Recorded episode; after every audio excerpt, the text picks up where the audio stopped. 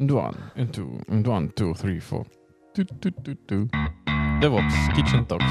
Начинаем готовить.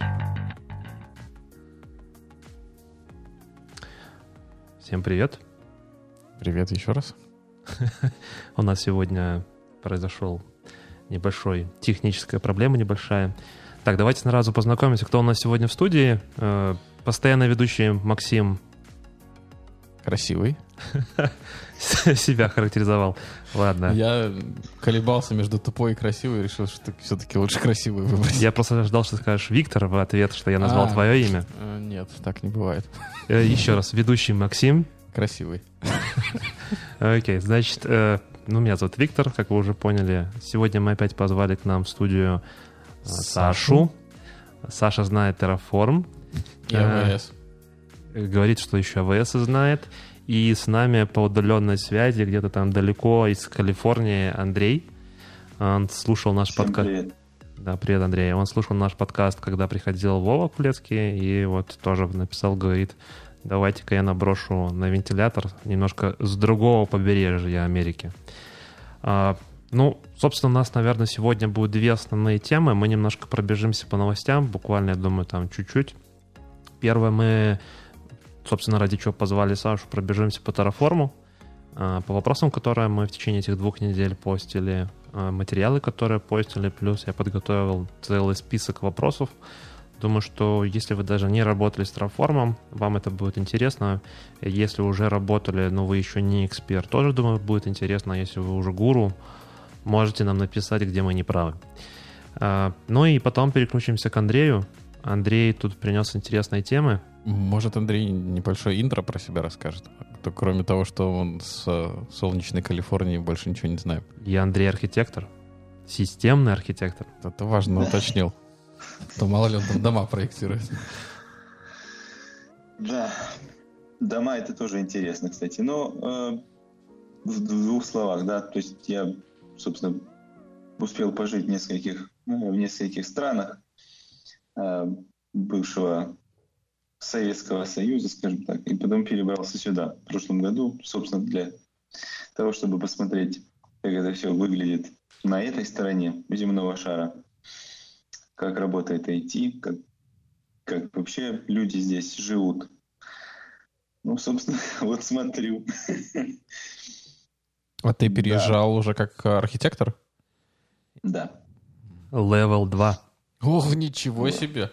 О боже, ужас какой. Левел да. 2, Ну, это уже на серьезно. Это уже взрослый, мачурный архитектор. Да, ну, на самом деле, так вот сложно сказать, чтобы там, блин, я почувствовал какую-то разницу между архитектором Level 1 и архитектором Level 2. А почувствовал... Давайте, давайте пойдем, наверное, по сценарию. Я, думал, предлагаю... Зарплатная карта должна была почувствовать. А, нет, я хотел задать следующий вопрос. Почувствовал ли он разницу, находясь там, условно, в Минске, в тайтле архитектора, и а, в Америке? Я предлагаю все-таки, когда мы вот пройдем по Terraform, там в деталях будем с Андреем Ну да, Обсуждать? то Саша уже заскучал. Да, тоже Саша тут скучает. А, давайте быстро по новостям пробежимся.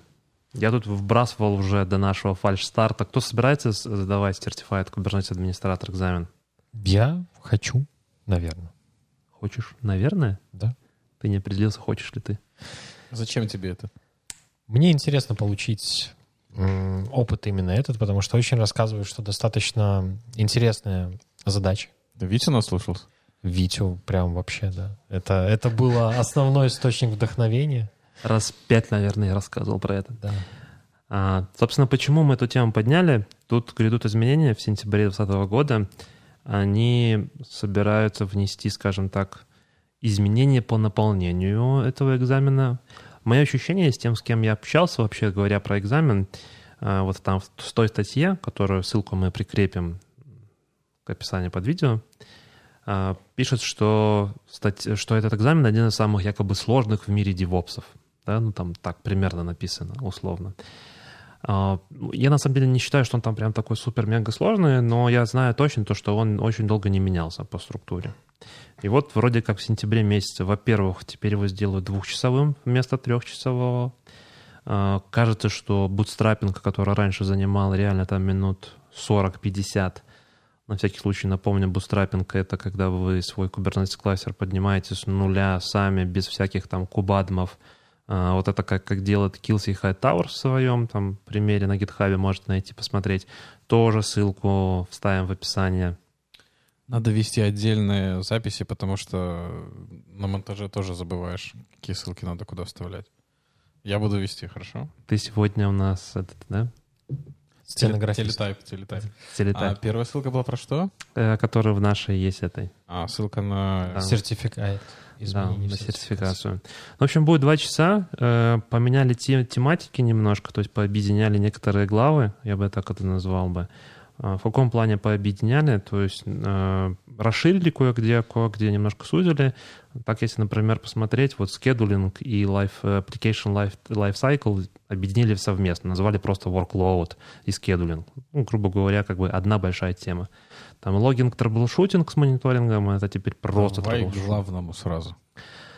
А, Security. Security полностью урезали, его на самом деле как такового особо, особо и не было. И также сейчас, э, я точно знаю, потому что я подписался, ребята с Linux Foundation запускают новую сертификацию по э, Kubernetes. Теперь это будет еще один экзамен. На текущий момент есть два. Это Certified Kubernetes Developer, администратор. Разница между девелопером и администратором в том, что в девелопере ты не, скажем так, вот есть глава, называется Cluster Architecture, Installation and Configuration.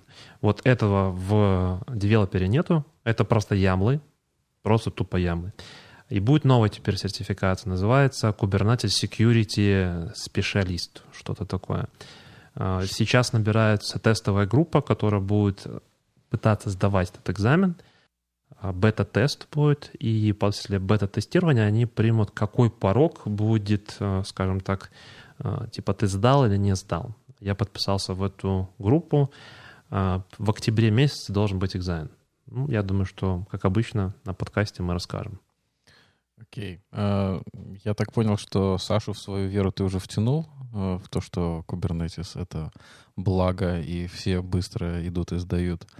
Я пока сопротивляюсь категорически. Андрей, твое отношение к данной Kubernetes. системе? Так себе, честно говоря. Ну, то есть, во-первых, по поводу экзаменов, да, то есть я в свое время тоже там стремился сдавать экзамены, может быть, лет 15 назад, может, чуть даже больше. Потом что-то разочаровался во всех этих вендорских экзаменах. Я там насдавал кучу Microsoft, но потом что-то вот перестал ощущать. Может, силу потому что. Microsoft сдал, поэтому разочаровался? Ну, Может быть, может быть. Ну, как бы, Ну, не с- знаю. То есть, Андрей, с- сразу тебе наброс. Ты сказал 15 лет назад. Я думаю, наши слушатели зададутся вопросом, а сколько тебе лет? Думал, Сколько ты лет ты в IT? Большинство наших слушателей 15 лет. Я в IT, я в IT где-то 18-19 лет, если не округлять до 20.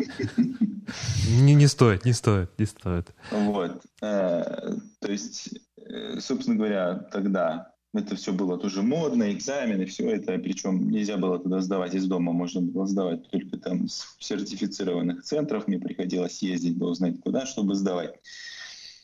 Вот. Но потом как-то интерес угас. А, С другой стороны, это полезно, конечно, да, получаешь новые знания, но как бы выхлоп от этого вышел небольшой. Что касается самого Kubernetes, я могу сказать, что, честно говоря, вот если посмотреть немножко назад, то это не первая штуковина, которая оркестрирует какие-то там чего-нибудь, да. Вот, поэтому, скажем так, я, да, я понимаю, что это там современные там новые технологии, тра но в конечном итоге это не что-то такое сверхъестественное, чего не было прямо совсем. Да. То есть был- был- были те же там оркестраторы э, виртуальных машин, да, которые умели прилично больше, чем умеет сейчас Kubernetes. Ты можешь примеры сразу? Ну, Хотел например. VMware vSphere, да, самая Мгм. всем известная. То есть она умела, то есть, ну, по сравнению с... То есть тут точно такой же оркестратор, по большому счету, да, оркестрирует ну, эти там черные ящики В одном случае это виртуалки, в другом случае это процессы. Но по сравнению с Kubernetes, виртуал, с виртуалками можно делать было гораздо больше. Там, например, там того же vMotion нету. А почему ты, как ты считаешь, почему Kubernetes получил такой большой, а, большое распространение, большую поддержку среди людей? Ведь это не самая простая система. И чтобы разобраться в нем, надо достаточно много времени и усилий затратить.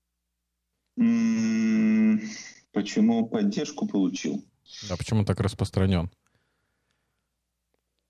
Ну, мне кажется, на 50% э, это распространение спонсируется его производителем, то есть там, Гуглом, по большому счету. Вот. Поэтому, собственно говоря, пиара достаточно много для того, чтобы все о нем узнали.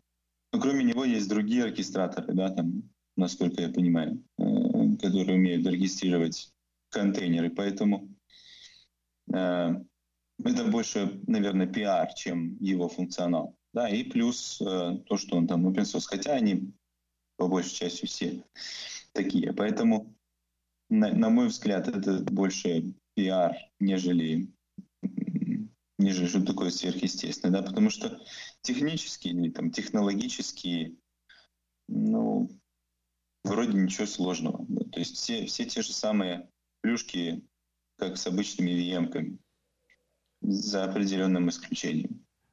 Витя, сколько тебе Google платит? Я думаю, Саша знает, сколько мне Google 30 платит. 30 рублей. Э, ну, я хотел сразу там тоже в ответ это сказать, что на самом деле у Гугла есть огромное количество продуктов, которые они тупо закрыли, да, так называемое кладбище приложения от Гугла. И, ну, слава богу, Kubernetes не является этим. Я спорить не буду, потому что там... Пока а, что. А, да, пока что. Ну, все, все покажет время, и я думаю, что все так или иначе когда-то там закончит свое существование в тот или иной момент времени. Ну, ну в итоге, если подвести э, фин, финал статьи, да, то основное то, что появится новый экзамен по security. Э, немножко изменится в целом, как бы, ну, не то, что направленность, да, фокус. то есть убер, да, немножко изменится фокус, уберутся вот эти вот уже немножко отжитые вещи, вот то, что я говорил, бутстрапинг, которого все пугали там, кто собирался сдавать, как бы сразу, ой, это надо там классер поднять с нуля, э, разобраться с этими всеми сертификатами. Процедура реально непростая. То есть, если э, руками ее делать, то это минут 40 реально, если ты знаешь, и делал это уже несколько раз. Вот. Ну и да, появляется новая эрия. Security, мне кажется, всегда важно. В прошлый раз мы были капитаном очевидности по поводу там статьи, какие ошибки не совершать. Помните о том, что когда поставили Kubernetes, и если он у вас мультитенант, э, думайте про безопасность. И, возможно, этот новый экзамен поможет вам структурировать. Э, кстати, ответ, Андрей, тебе еще вопрос, точнее, ты говорил, там раньше увлекался экзаменами. Я, на самом деле, тоже там как-то немножко перестал верить во все экзамены, которые, э, где нужно просто отвечать на вопрос. Ну, типа вопрос-ответ, вопрос-ответ. Но вот этот экзамен СК, он практически, то есть тебе дают реальное задание, то, что ты должен сделать. Это задание, когда ты пришел, у тебя есть отведенное время, ты должен там, условно, 20 заданий сделать, и эти 20 заданий ты должен ложиться за 2 часа, условно. Раньше там было 24 задания и 3 часа. Окей. Мне кажется, все-таки больше, чем 30 рублей платят.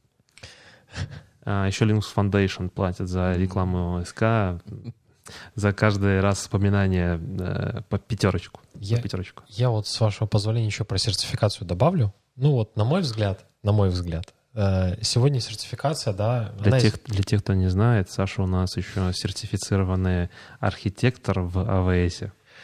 Не к этому я, не к этому. Я на самом деле просто прекрасно понимаю и Андрею, и Витю в том плане, что разочарование, да, потому что, на мой субъективный взгляд, сегодня сертификация — это как бы больше не возможность кому-то доказать или себе, или кому-то, что ты молодец, а скорее рекламный инструмент, потому что, а, ты компании, в которой ты работаешь, чаще всего она использует как бы твои сертификаты в своих интересах, Б, а, эти сертификаты в первую очередь интересны компании, которая предлагает сертификацию, потому что, опять-таки, люди пользуются и так далее. И тот же самый Kubernetes, э, security, он просился, потому что безопасность — это такое для многих девопсов и опсов — это нелюбимые. Ты слышишь, что он говорит? Какие девопсы? Это же философия. Саш, ты на какой подкаст пришел? Ты не перепутал? Э, Я не перепутал. Я говорю, что в целом, что любые инженеры, которые используют Kubernetes, да, э, чаще всего они называются, к сожалению, DevOps-инженерами, как бы это не травило слух. Системные инженеры. Мгм. Ну, да, ну ты ж сам, мы, мы обсуждали в прошлый раз как Да, раз да, да, давай, это, давай, да. да, дальше, да. Они про security-то и не думают, к сожалению. И вследствие этого возникает как бы ситуация, о чем мы говорили в прошлый раз, опять-таки, какие ошибки можно допускать. И как раз-таки вот э, Kubernetes сертификация была сложной, а вот сейчас, когда они ее изменят, больше людей ее начнут проходить, и больше людей становятся сертифицированными администраторами. И в силу этого, ну, на мой взгляд, бумажка становится все менее и менее ценной. Ну, понятное дело, да, то есть э, клуб, скажем так, элитарности, да, когда там сдало во всем мире тысячу человек всего экзамен, да, то это круто. Чем больше людей сдает, с каждым новым сдавшим ценность становится меньше, вопросов нет. Ну, тут, как бы, мне кажется, это всегда так было, всегда так будет. Например, я знаю, у ЦИСКи есть там огромная степень, точнее, э, скажем так, лесенка сертификатов. Я не помню, как последний называется, чуть ли там не мастер или что-то такое. Мастер же переименовывать надо. Да, мастер надо переименовать. Ну, не суть, в общем, там есть последнее, когда тебе дают оборудование, ты там приезжаешь в какое-то место, дают обору- оборудование, дают два дня, и ты должен там его условно настроить. И таких А людей... потом говорят, мы вам сеть настроили в здании. Да, провайдер, интернет-провайдер. А, И этот экзамен там стоит чуть ли не там несколько тысяч долларов, и таких людей во всем мире там, ну, до 10 тысяч. То есть, Зато потом ты можешь прийти и сказать, вот у меня сертификат за две штуки. Зарплата у меня в 10 раз больше. ну, они на самом деле там так и получают. Ну, такие люди работают больше у интернет-провайдеров скорее, потому что это очень специфические знания. Да, это очень, это очень специфические знания, но и как бы а, уровень, я думаю, зарплаты там как бы соответствующий, но тут тоже, опять же, рост популярности кубернетиса. Ну, как себя продашь? Вот мы еще будем сегодня говорить Да, про... кому продашь-то? Да, э, будем сегодня говорить про удаленку и работу с офиса и разницу зарплаты.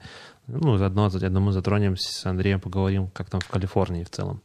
Окей, я предлагаю ехать дальше. А, Что А еще? Что, у- что у нас дальше? Ну, давайте, наверное, до Terraform перейдем. Давайте. Так сразу? Может, Ну, через промежуточный слой? Новость. Какой? Новости, может быть. Какой? Из э, ин новой тулы, которая покажет вам в консоли стоимость ваших ресурсов. Э, Саша говорит... А, ну, ну давай, да, давай. Саша, что ты про нее думаю, что за тула? Ну, В общем, есть деле- инструмент, ребята, как бы, да, чтобы вы понимали, где мы, при что мы смотрим. Забрал есть прям инструмент, с языка у Саши. есть инструмент, который смотрит ваш Terraform код и прямо в консоли, в терминале показывает, сколько ваша инфраструктура будет стоить. Да, инструмент инфракост, на самом деле, э, про который мы говорим, да, но инструмент достаточно не новый. То есть он, ну, плюс-минус не вышел вчера. И инструмент реально подойдет тем, кто делает плюс-минус классическую инфраструктуру, где есть условно три тайра, да, то есть там balancer, EC2 машинки, какие-то базы и так далее. То, что compute cost, да, можно сказать, которые реально больше денег тянут, но если ты используешь какие-нибудь сервер-лесы, лямбды, CloudWatch и так далее, то тебе эта тула не посчитает никак, потому что это все происходит в режиме реального времени, да, как трафик и так далее. То есть инструмент удобен большим компаниям, ну, большим проектам, где есть очень много инфраструктуры. И он позволяет не то чтобы контролировать, я бы сказал, помогает понимать, что ты делаешь и сколько это будет стоить. Примерно. Потому что никто не отменит никогда обычного калькулятора Амазона, который считает все и вся. Откуда он ценничек поднимает? Я там смотрел, у них какие-то есть скрипты, которые на их же бэкэнд ломятся и оттуда достают ценники. Ну, если ты говоришь про спот-инстансы, то да. А вообще нет. Ну, он... Я думаю, какая-то база есть, вряд ли у них там цены меняются каждую секунду. Тем более калькулятор, ты, Витя, какой имеешь в виду, новый или старый? Потому что Amazon, он об- обновился там полгода, год Не, назад. не, я говорю про инфракост. Скорее А. про старый, я просто скорее про старый. Новый я, наверное, не видел еще. Инфракос, да, он, он, скорее всего, я не смотрел исходники, но я более чем уверен, что он лезет в API Amazon, забирает нужные цены и выводит себе. То есть таких инструментов на самом деле я знаю несколько. Есть еще от э, проекта TF Models. Это опять-таки проект Бабенко, которого говорят, что я Которого, рекламирую. да, Саша Короче, рекламирует. э, Тут у нас одни на процентах люди пришли сегодня. Один- Только Максим, судя по один всему. с Microsoft, а второй из Гугла, э, третий с HashiCorp. А ты я из Гекона. продался. Я, да, отечественного производителя поддерживаю. Ну, соответственно, в этом проекте есть API, который доступен публично. Ты готовишь Terraform план и его в JSON отправляешь туда. Ну, понятное дело, что он отправляется с зачищенными креденшалами и вот этим всем, то есть там плюс-минус план э, достаточно можно доверить его отправлять куда-то, но тем не менее инфракост как бы тем, кто любит в консоли все делать, я думаю, что достаточно.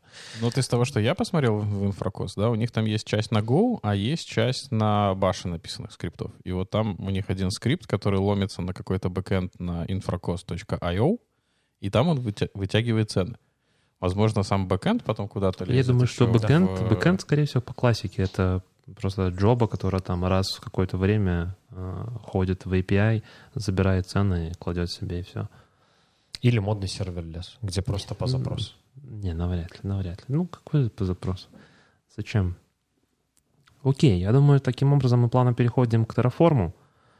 А, почему мы идем к Terraform? Ребята, если вы не подписаны на наш канал в Телеграме DevOps Минск, Андрей, ты подписан? Обязательно, а то как же бы я узнал про Володю, то, о чем вы с ним разговаривали. ну, ты мог узнать через Ямер, где мы тоже публикуем. Но ты, судя по всему, узнал, Нет, Ямер я не любишь. никого. Ну, Я Ямер — это же майкрософтовский инструмент. Да, все хорошо, но у меня э, как бы тяжелая антипатия к соцсетям. А, я понял. Ну да, тебя даже было тяжело затащить э, в телегу к нам. А в Окей. мара- В марафоне участвовал? В каком В марафоне? В Terraform марафоне, который у нас проводился. А, да, наж- нажимал в ответике. Нет. Ну, в общем, мы в течение двух... Почему не было варианта «я не знаю Terraform, хочу посмотреть правильный ответ»? Кстати, всегда интересно, да. Потому что Э, все бы так нажимали. да. Ну, хорошо. В следующий раз, я думаю, мы добавим. У нас, кстати, будет через неделю, э, если, конечно, наш автор не подведет, марафон по ажурчику. Андрей? Нет, не Андрей ну, готовит. Окей, так, собственно, к чему мы? А, Ребят, если вы не подписаны на наш канал, подписывайтесь. У нас там в течение двух недель мы каждый день кидали по одному вопросу про Terraform. И что меня удивило, в том, что на самом деле не так-то много людей правильно везде поотвечало. Я бы, наверное, хотел бы с Сашей поговорить, ну, как бы вообще в целом поднять за Terraform поговорить, да, и потом, наверное, разобраться в деталях, там, по вопросам пройтись, а, предположить, почему люди поотвечали недостаточно правильно, то есть, возможно, там какие-то предположения у кого-то и так далее. И первый вопрос, который приходит мне на ум, когда мы говорим про Terraform, ну, понятное дело, Terraform нужен для того, чтобы сделать as Code. А, Первый вопрос, зачем вообще нужен as Code? Ну, сейчас все нужно как код, да? То есть э, в современном мире DevOps сейчас, если это не как код, то значит, что что-то работает не так. Потому Не- что котики — это хорошо. Котики — это хорошо, я хотел об этом сказать, но на самом деле имею в виду слово «код». И, ну, сначала был мир там DevOps сводился к э, CI-CD в Jenkins, да, писали все внутри, потом появились... Ой-ой-ой-ой-ой-ой-ой-ой-ой-ой. Как-то ты сегодня ходишь по грани прям. Ты же понимаешь, что... DevOps — это CI-CD. Да, Саш, я думаю, что наши слушатели тебя после этого Закидать помидорами. Можно, вполне. Я не против. Я люблю помидоры. Но Адрес. Ну, условно. Я очень условно говорю, потому что с какого-то момента Jenkins, когда перешел на вторую версию, у них появились пайплайны as a code в полноценном понимании этого слова. То есть если раньше были просто какие-то куски э, в гите можно было хранить, то теперь это на самом деле хорошая концепция. И все системы, там, GitLab, GitHub предлагают схожие инструменты. Потому что когда ты живешь в мире, где постоянно все меняется, и более того, где сегодня ты в мире Amazon, а завтра ты захочешь поехать в Azure, ну, условно, или в любой другой клауд, или в другой аккаунт того же окружения, того же облака, тебе не хочется тратить время, чтобы делать что-то руками. Поэтому ты, используя инструменты как код и подходы как код, можешь это все очень достаточно быстро воспроизвести, ну, не в любом, но в максимально свежем окружении. Но ты же не можешь взять тот же код без изменений, который у тебя был на Terraform написан для OS-инфраструктуры, и развернуть в Azure. Все равно надо будет переписывать сколько? Если ты- Почти все, потому что там же инфраструктура отличается, провайдеры свои, новые. Все надо будет переписывать. Ты даже виртуалки, если сделаешь, то ты не сможешь так назвать. Потому что Когда- даже, даже сеть э, формируется немножко по-другому. Когда сделают абстракцию?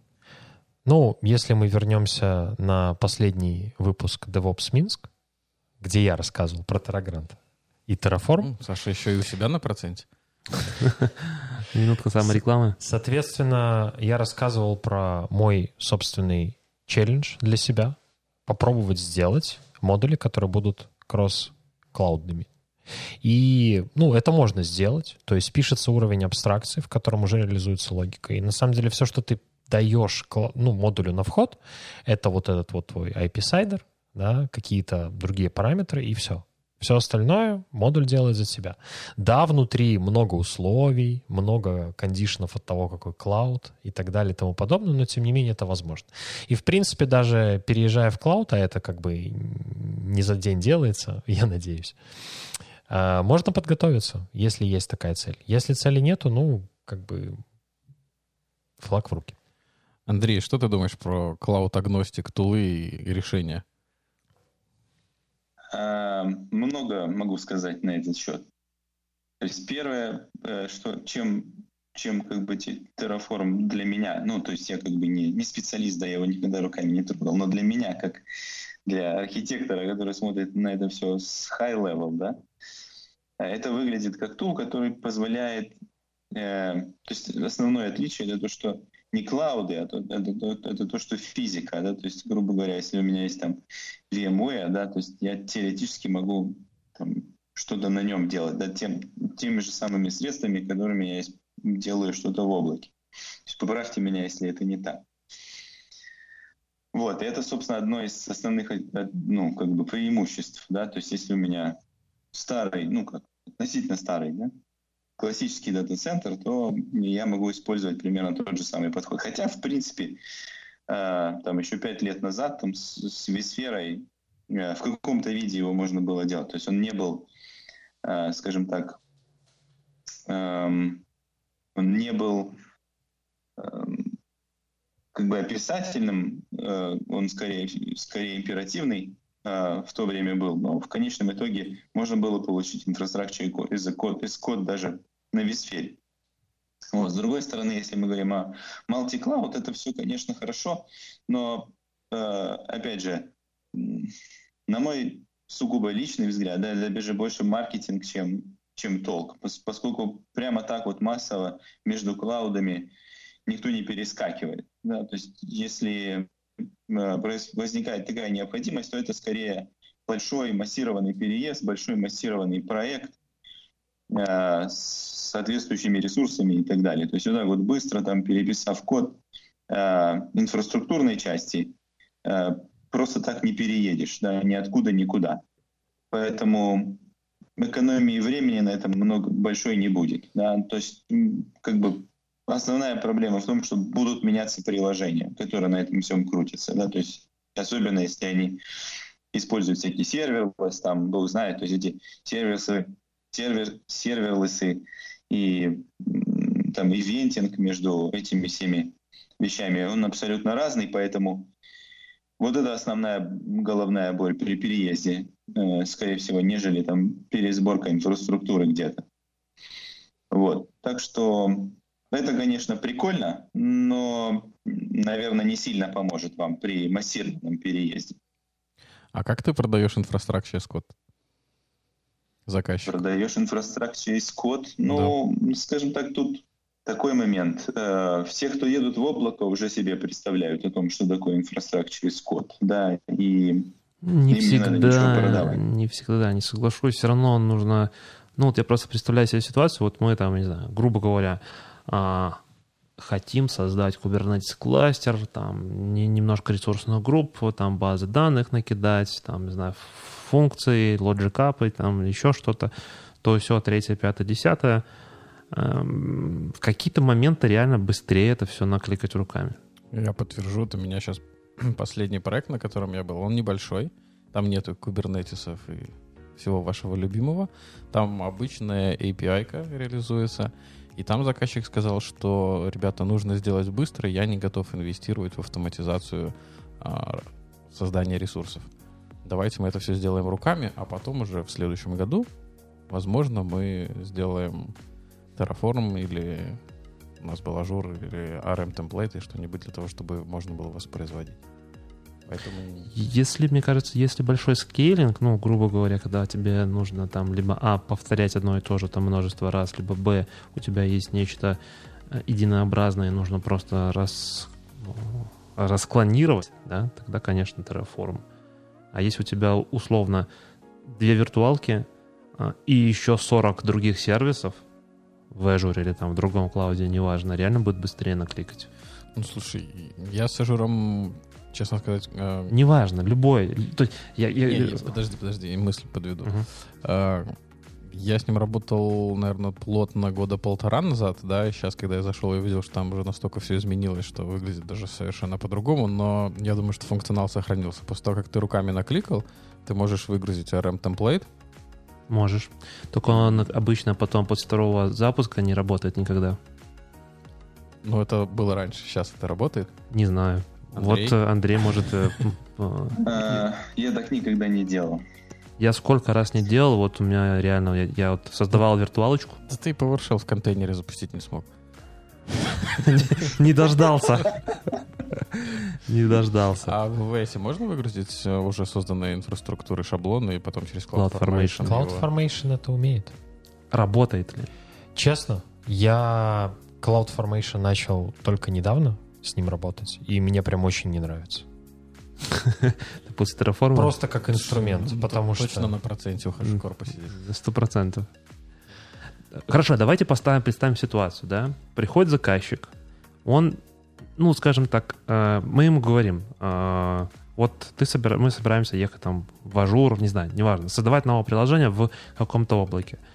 Э, и заказчик спрашивает, так, сколько мне нужно инженеров? Так, разработчиков понятен бэклог, там тестировщиков понятен бэклог, сколько нам нужно системных инженеров? Ага, я могу нанять условно там чувака, который мне накликает эту инфраструктуру, или мне нужно нанять там DevOps инженера, который напишет код. Site reliability инженера. Ну, тут SRE. есть проблема Сайт со всем этим, да? У многих заказчиков, э, и особенности у моего текущего заказчика, есть такая в голове идея, что, во-первых, э, все команды, которые у них тут есть, должны быть само, самодостаточными, да? И второе, вот эти вот системные инженеры, слэш DevOps инженеры не нужны, да, девелоперы должны уметь все делать сами. Вот, поэтому, э, а девелоперы, как бы, поскольку вот то, о чем я, собственно, хотел сказать, да, то есть а у девелоперов, и почему, собственно, я считаю, что они никогда не, не соединятся, эти две роли, Э, потому что у девелоперов ну, специфический набор знаний, а у operations и ну, инфраструктурных инженеров совсем, друг, ну, совсем другой, у них свой специфичный набор знаний. Поэтому та, та, та инфраструктура и та автоматизация, которую порождают девелоперы, не знаю, в 95% случаев ужасно. И в конечном итоге не поддерживаемо в принципе. Вот, поэтому, эм, собственно говоря, вот дос- достичь автоматизации на начальном этапе довольно сложно. Да? То есть, ну, я бы сказал, в большей части случаев я бы рекомендовал сначала накликать, да, прежде чем приступать к автоматизации. Это как бы сначала make it work, а потом Любимая, любимая фраза Максима. Давай, Максим, жги. Before you make it uh, reusable, make it usable. Да, Или вот что-то другое такое. Это, это, или это, это фраза. У тебя есть вторая еще фраза. Еще вторая есть? Да. Нет, это, это абсолютно много верно, потому что ну, если оно не работает, нет смысла его автоматизировать. Да? До тех пор, пока вы не, не, не, запустили свое приложение или suite приложений, которые вы пытаетесь запустить где-то, нет смысла какую-то там автоматизацию по, по развертыванию инфраструктуры пилить. Да? Сделайте сначала, чтобы оно заработало. Короче, Окей, давайте- Infrastructure код не нужен. Э, Нет, подождите, давайте шаг назад. Вот э, какие бы доводы, э, вот условно, да, на чаше весов. Я могу пойти накликать и посмотреть, что оно действительно работает. На другой чаше что будет, какие преимущества, вот все-таки плюсы, минусы подхода руками и подхода инфраструктуре as. Саша, Сложнее. эксперт, давай. Ладно. Я умолкаю. Пер- первый вопрос как бы стадия продукта и проекта, потому что это очень зависит, да, то, что говорил на самом деле. Нет, подожди, все- ты сейчас да. уходишь в другую сторону. Не, я понимаю. То есть, если говорить концептуально, в общем, да, если Мгм. взять вот тот же Amazon, с которым я Мгм. знаком хорошо, остальные облака я не знаю, или любой другой э, Не знаю и не рекламирую. API, как, например, GitLab, который можно Terraform управлять, да, я бы сказал, что суть следующая. Во-первых, у тебя все это э, reproducible, да, то есть, как я говорил вначале, мы можем куда-то уехать. Второе, а, мы можем это восстановить к нужному состоянию, если кто-то что-то сделает там, либо что-то случится на той стороне само по себе. А, подожди, поясни вот здесь вот. Ну, условно, у нас вот есть команда, которая работает в этом аккаунте. Если это даже одна команда, один продукт, но все равно всегда кто-то может зайти и что-то сделать не так. Например, кто-то удалит какой-нибудь сервис, либо изменит его настройку для того, чтобы протестировать какую-то часть функционала у какого-нибудь API Gateway, как, например, health на какой-то один из API, и в итоге, ну, у него будет работать, а у кого-то другого будет не сходиться. А если у нас будет Terraform, мы это очень легко сможем отследить и просто автоматически откатить к нужному состоянию, если у нас это все в мастере. Ну, любой Terraform, CloudFormation, любой инструмент, в принципе, это позволяет сделать. Следующий пункт — это аудит, что очень немаловажно. То есть, когда у нас есть необходимость кому-то рассказать или показать, а что же у нас за инфраструктура, мы можем, во-первых, показать код, если люди умеют его читать, а во-вторых, в принципе, для- даже сами для себя воспроизвести, а что у нас есть. Например, нас спросят, какой у вас там instance type какого-то сервиса, мы можем посмотреть, какие у вас порты открыты, например, между сервисами. Мы берем выгрузку по security группам, у нас получаются роллы. Я на своем проекте это отлично делал для того, чтобы пройти сертификацию там PCI DSS, если я не ошибаюсь. Мы давали выгрузку из Terraform кода. То есть мы просто делали слепок скриптом из того, каких сервисов у нас что открыто, и отдавали. И это было отражением реальной ситуации. Через API это нельзя было получить? Можно, но через Terraform это как бы быстрее. И более того, ну, мы не обманываем, да, потому что через API условно сегодня у нас так, а завтра у нас не так, потому что кто-то решил это поменять. Но ты забрал это с кода, где гарантия того, что этот код задеплоен. Ну, в нашем конкретном случае там было очень много тестов вокруг, и, в принципе, мы доверяли сами себе хотя бы, в первую очередь. Ну, тут главное, чтобы вам доверяли те, кто делает аудит. Ну, э, данные для аудита предоставлялись третьей стороной нашим коллегой, вот, поэтому он нам верил, а там что там аудит кому верит, я уже не особо знаю. Вот. Э, Следующий пункт, который тоже немаловажен, да, то есть это оценка даже стоимости, то, о чем мы говорили, да, то есть инфракост, мы даже до того, как что-то делать, мы можем понимать, сколько это будет примерно стоить. И самый последний пункт, но немаловажный, да, это э, возможность, в принципе, и вылетело с головы. Блин, Максим, ладно, Или говори. тебя сбил. А без Terraform мы не можем понять, сколько у нас инфраструктуры будет стоить? Ну, мне кажется, этот момент просчитывается на этапе планирования. Может быть, solution архитектор меня Да, поправит. нет, все правильно, все правильно. Делается калькуляция, но то, что мы говорили, да, мы сделали какое-то изменение, добавили какой-то ресурс, ну и мы хотим, там, тот же девелопер хочет понять, сколько это будет стоить. Ну, Девелоперы любят работать с терминала, они запускают Infracost и получают искомые. Ну, такое, знаешь. Да, согласен, это притянуто за уши, я Мгм. не спорю, абсолютно нет. Вот. И, ну вот, наверное, из основного все. Последний пункт я так и не вспомнил, честно говоря. Давай, Витя, к самому скандальному вопросу из тех, которые были. Есть такой? Скандальный Да, вопрос. самый такой, который был больше всего комментариев или меньше всего правильно ответили. А ты хочешь, чтобы я прошелся по вопросам, Ну, которые... ты мы хотел зна- пройтись по всем. Я думаю, что 20 вопросов мы тут умрем. Почему 20? Там всего их было 10. Ну, даже 10. Это займет много времени. Может, самое интересное. А, давай. Ну, самый скандальный, я думаю, что он понятен. Оу, oh, yeah. Саша, как ты думаешь, какой самый скандальный? Кто-то прям наступил в лужу. Да. И запах пошел по всему Э, чату. Про декларативность или про HCL? Про HCL. Ну да, про HCL это да. Terraform is a propust language. Варианты ответов. Objective, functional, descriptive и declarative. И мы получили аж 4 дизлайка.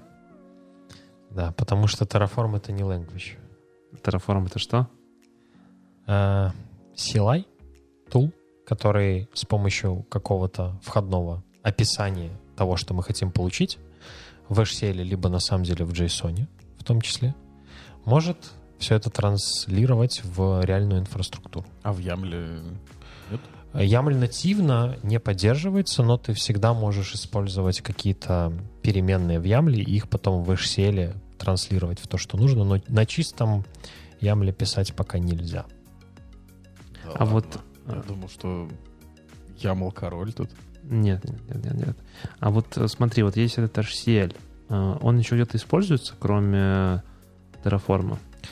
В, практически во всех HashiCorp продуктах используется HCL. Packer? То есть в пакере все инструкции я тоже описываю в HCL. И все те нововведения, которые есть у HCL 2.0, я тоже могу использовать. А, В Packer сложнее, потому что Packer изначально был на, на JSON, да, то есть он воспринимал все входные описания того, что поднимать в JSON. HCL появился с 1.5 версии, если я не ошибаюсь. Могу ошибаться. Может быть, даже с 1.0, честно говоря, не помню. А, И там, да, можно использовать все эти функциональные штуки HCL 2.0.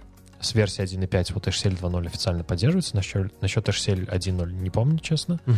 А, HCL активно используется в Vault, в консуле. Каким образом в Vault используется? А, Описание конфигурации тоже? Я, честно говоря, с Vault очень мало работал. поэтому- Окей, окей, я понял. Хорошо. Следующий, наверное, самый такой вопрос, который больше всего неправильно ответили, ну или точнее вызвал, возможно, вопросы, да, это когда у тебя есть э, две папки с Terraform кодом э, и, соответственно, remote state в S3 бакете. И когда ты хочешь взять значение ресурса с другого фолдера, ну, грубо говоря, с другого state файла, Какие варианты ответов тут были? Что это невозможно сделать с помощью Terraform, что нужно использовать неким образом модули, что нужно использовать Terraform консоль, чтобы сделать импорт э, ремоута. И правильный ответ — это э, сделать data source. Ну, не сделать, а использовать. Ну, использовать, да, да, да, да, да, да. Использовать data source. Э, Расскажи, каким образом это вообще работает? Валидно, невалидно? Часто ли это используется в жизни? Ну, на самом деле, дата-сорсы используются всегда практически, потому что, ну, те или иные, да, конкретно Ну, когда мы вопросе- г- говорим про source, да, я с тобой согласен. Ну, то есть, э, когда, давайте там, наверное, чтобы люди понимали, о чем мы говорим, source помогает э, сходить в, например, тот же cloud провайдер и выцепить какие-то значения.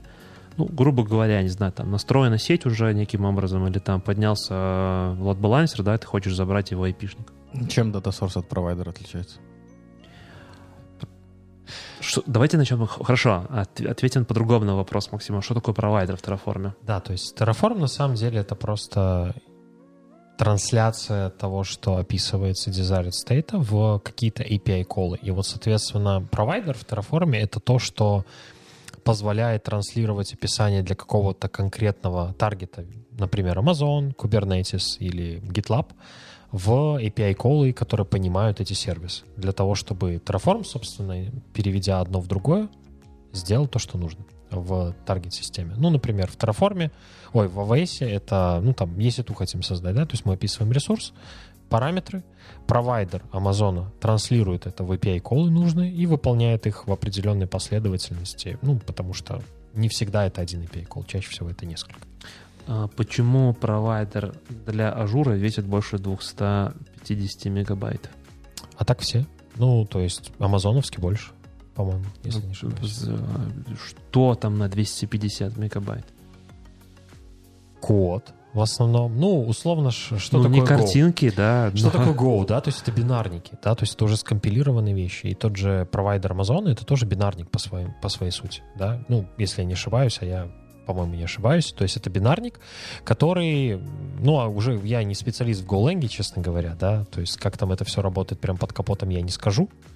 Но, ну, ты представь, да, сколько ресурсов э, в клауде, да, то есть в, в, в Амазоне там, ну, типа 200, даже больше. Наверное. Отлично, отлично. Я это все прекрасно понимаю, но я просто пытаюсь в голове разложить, да, 200 ресурсов. Допустим, у каждого ресурса, ну окей, тысяча возможных э, полей для конфигурации. Допустим, да, 200 на 1000, 200 тысяч полей я могу конфигурировать, условно.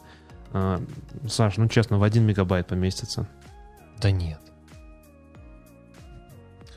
Предлагаю пригласить на следующий ну, может выпуск. быть, там рантайм просто вместе с ним, вместе с ним приезжает, да? То есть.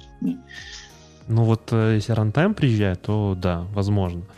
Такой... Ну просто если текст, да, вот реально, если просто текст, ты представляешь, что такое мегабайт текста? Я предлагаю пригласить Бабенко на следующий выпуск и расставить все точки над «и». Что там Да, хорошо, я согласен, я согласен. Э, мы ответили, Максим, на твой вопрос по поводу провайдера? По поводу провайдера, да. По поводу Data Source, пока вы отвечали, что такое провайдер, я понял уже сам. Ну, Data Source — это обращение непосредственно... То есть провайдер — это Data способ... Source — это откуда, а провайдер — это куда? А, нет, я бы сказал бы немножко по-другому. Смотри, провайдер — это та абстракция, как раз таки про то, что говорил Андрей, то, что вот, э, ну, грубо говоря, когда у тебя есть Terraform, ты можешь э, работать с множеством инструментов конфигурировать, вплоть до того, что можешь создавать репозитории в GitHub, да, а, а сейчас уже можно, вот я хотел еще один вопрос Саше задать, что он думает по поводу того, что через Terraform теперь можно, а, скажем так, управлять конфигурацией Kubernetes, а точнее создание его ресурсами и прочее. Э, давай попозже. То есть у тебя есть провайдер, это абстракция, это инструкция по работе с чем-то еще. Ну, это с клаудом. Azure, AWS, Kubernetes. Ну, если так абстрагироваться, то да. Но провайдер — это способ взаимодействия. Грубо говоря, это протокол коммуникации. Да, то есть, если ты не определил протокол, ну, типа не HTTP, да, пытаешься э, к HTTP сервису отправлять FTP-колы, да, то, как бы, наверное, работать не будет. Ну, вот здесь что-то на таком же уровне. Условно, правила, по которым ты должен взаимодействовать с чем-то.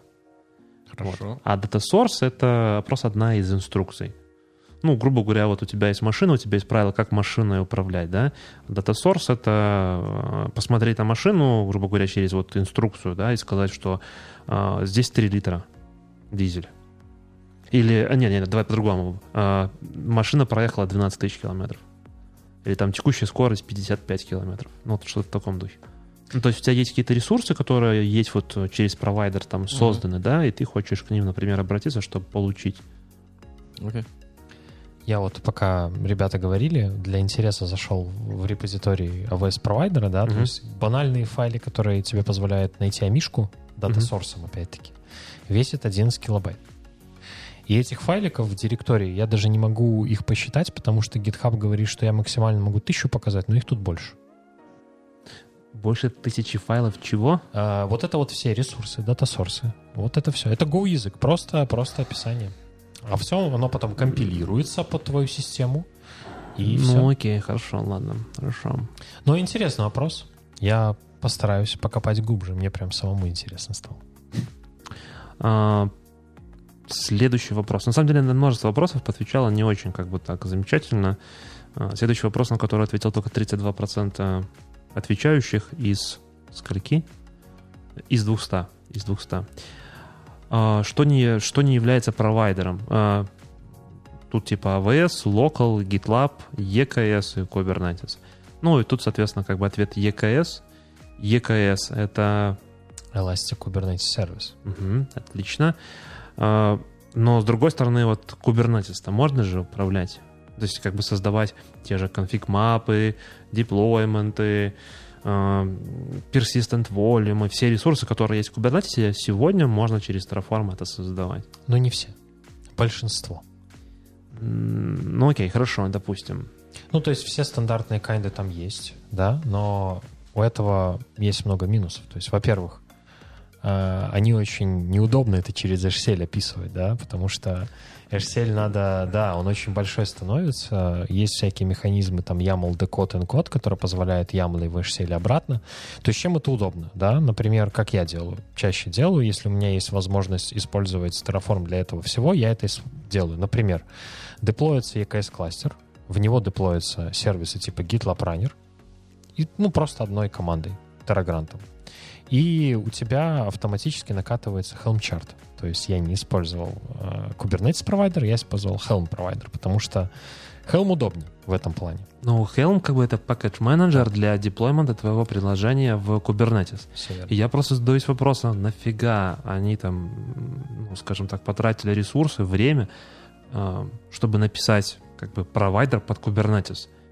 Ну, то есть для чего это нужно было? Для того, чтобы делать, опять же, package management, правильно? Ну, то есть, скорее всего, конфигурировать и создавать delivery, используя один единственный инструмент Terraform. Ну, во-первых, там для слушателей, да, э, с Ябла можно реально сконвертнуть в HCL. Прям есть э, такие кодеры, можно загуглить, они работают. Не весь функционал HCL 2.0 будет доступен в Ямле, там типа Фуричи и прочие вот эти штуки, они не работают. Я не помню, когда там будет э, ретранслировать, но тем не менее. Я задаюсь вопросом, ну просто там, там же километры. Для чего Helm там создан? Для того, чтобы эти километры уменьшать. Или, например, даже тот же банально Customize, который, э, грубо говоря, является таким трансформатором твоего ямла, да, то есть ты описал деплоймент, грубо говоря, да, и только там уникальные какие-то вещи подкидываешь, и кастомайз тебе их просто интегрирует, и все. Но в, в Terraform тебе же нужно прописывать э, эти километровые HCL. Но это если делать чисто Kubernetes. Ну, на самом деле, да, банально, чтобы задеплоить Helm что-то куда-то, тебе надо создать namespace. Потому что Helm не умеет создавать namespace. Я думаю, что еще немного, и такие научат. Вот. Ну и, грубо говоря, как у меня делается? Ну, Когда- вот, ну, окей, ради, ради этого только если. Не, ну, я имею в виду, что я так и делал. Я создавал Kubernetes кластер, оттуда прокидывал нужные авторизейшены в Kubernetes, создавал namespace и прокидывал нужные авторизейшены в Helm, чтобы задеплоить туда GitLab э, Runner Helm чарт, Мгм. который в конечном счете давал мне из коробки рабочий сервис полностью. Я понял. Но, Ну, но- то есть какие-то такие простые вещи, типа вот, э, да, чтобы вот этот флоу, когда, например, я тоже видел кстати, на, на репозитории гугловском а, задеплоить а, в GKE GitLab, там вот прям одной командой, все через тоже, по-моему, через Terraform, потом Helm подключается, все как ты рассказываешь. То есть, грубо говоря, я напишу Terraform apply, и в конце результат мне не нужно будет ничего делать, я увижу как бы э, готовый GitLab, или там мне выкинет в output э, connection к моему GitLab. Да. Ну, хуже всего ответили, наверное, это на вопрос, э, где нужно было прочитать код и сказать, что будет в output. Ну, я думаю, что мы, наверное, скипнем, потому что сложновато без видения этого вопроса отвечать на этот вопрос. Ну, рассказывай, что там и как. Да, на самом деле я просто упор- упоролся и взял все с головы, короче, максимальные функции и, все. Это скорее на понимание и на знание для тех, кто уже в теме. Мгм. Мгм. Может, подобобщим? М, У нас еще для- есть темы Ну, окей. сейчас. Мне очень понравился вопрос в чате, который задавали. Как бэкапить стейты? Бэкапить state. Ну, на самом деле, Я задался сразу же вопросом нафига?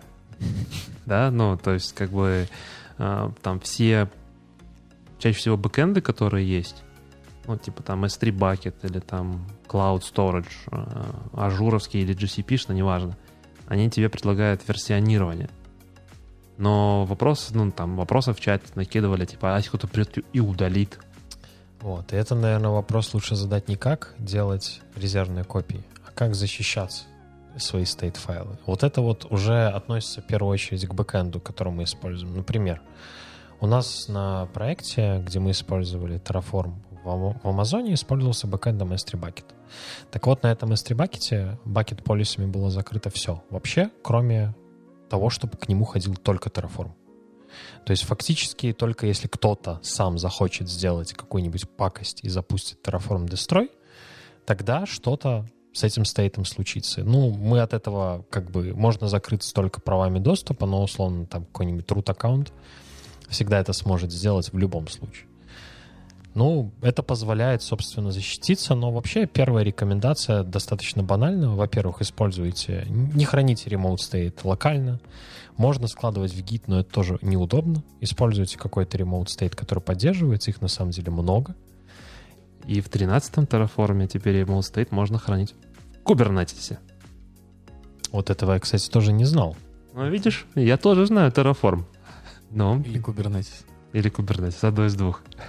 Ну и, собственно, наверное, тут больше про безопасность, да, то есть если вы понимаете, какими средствами можно обеспечить безопасность того места, где хранится ваш стейт в каком-либо не были бэкэнде, то делайте, и все будет в порядке. Но версионирование и банальный лог стейта, чтобы его не мог править сразу несколько человек, это must-have. Но в основном все бэкэнды поддерживают напрямую, либо через дополнительные интеграции, как в случае с Amazon DynamoDB, данную функциональность из коробки. Я бы еще добавил бы такой момент, в том, что ну, там не все об этом помнят, э, знают, возможно, где-то видели. Э, если в Terraform вы ну, условно создаете некий ресурс, которому нужны секреты некие, не знаю, база данных, да, и создать там пароль, то и если вы передали, откуда-то взяли, передали, и Terraform это прочитал как plain text, то в бэкэнде, то есть в state файле, этот пароль тоже будет в plain тексте.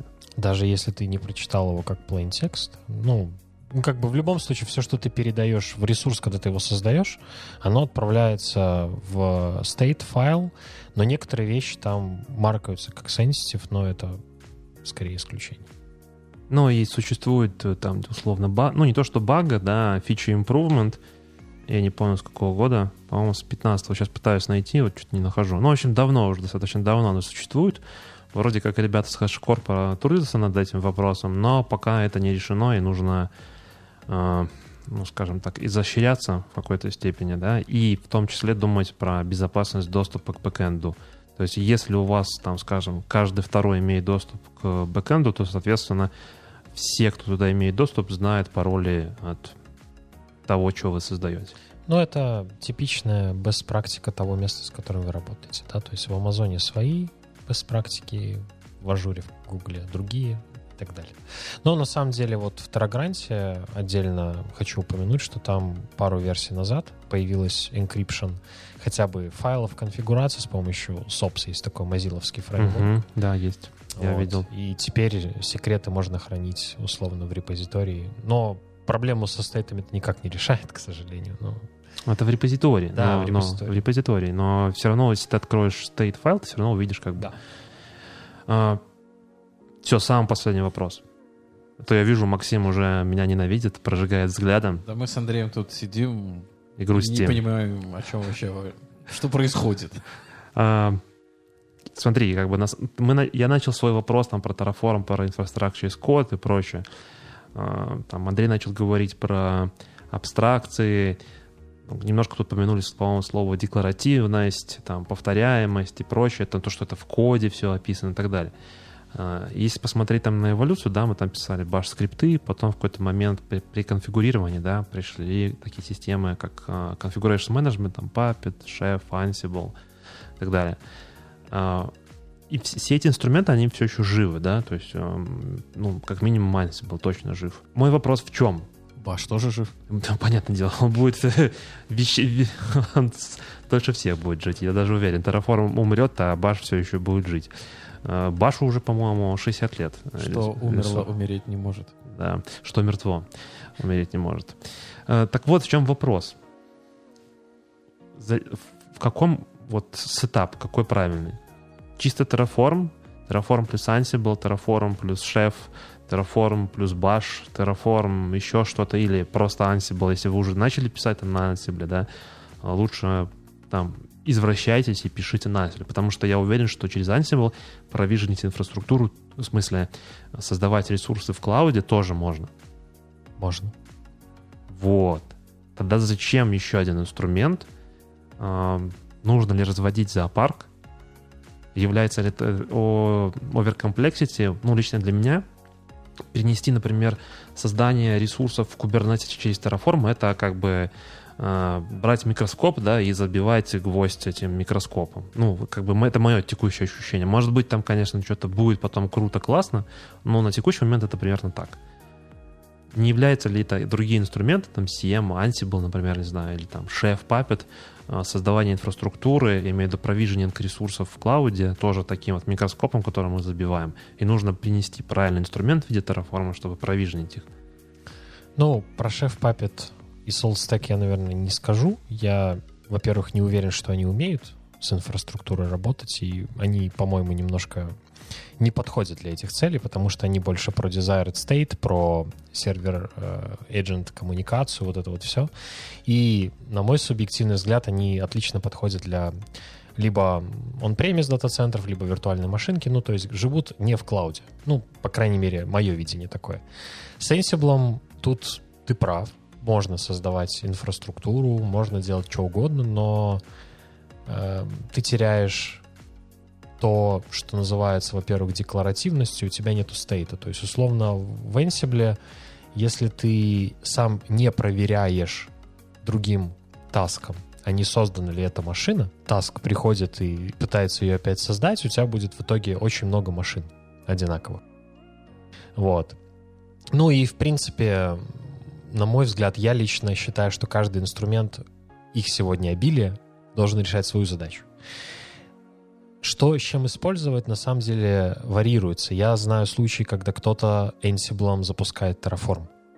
Я знаю случаи, когда кто-то Terraform запускает Ansible. Я знаю случаи, когда не запускается ни Terraform, ни Ansible, а все делается башем. И... Самый лучший вариант. Сказать, какой из них хороший или плохой, ну, это каждый сам принимает решение, где грешить, а где нет.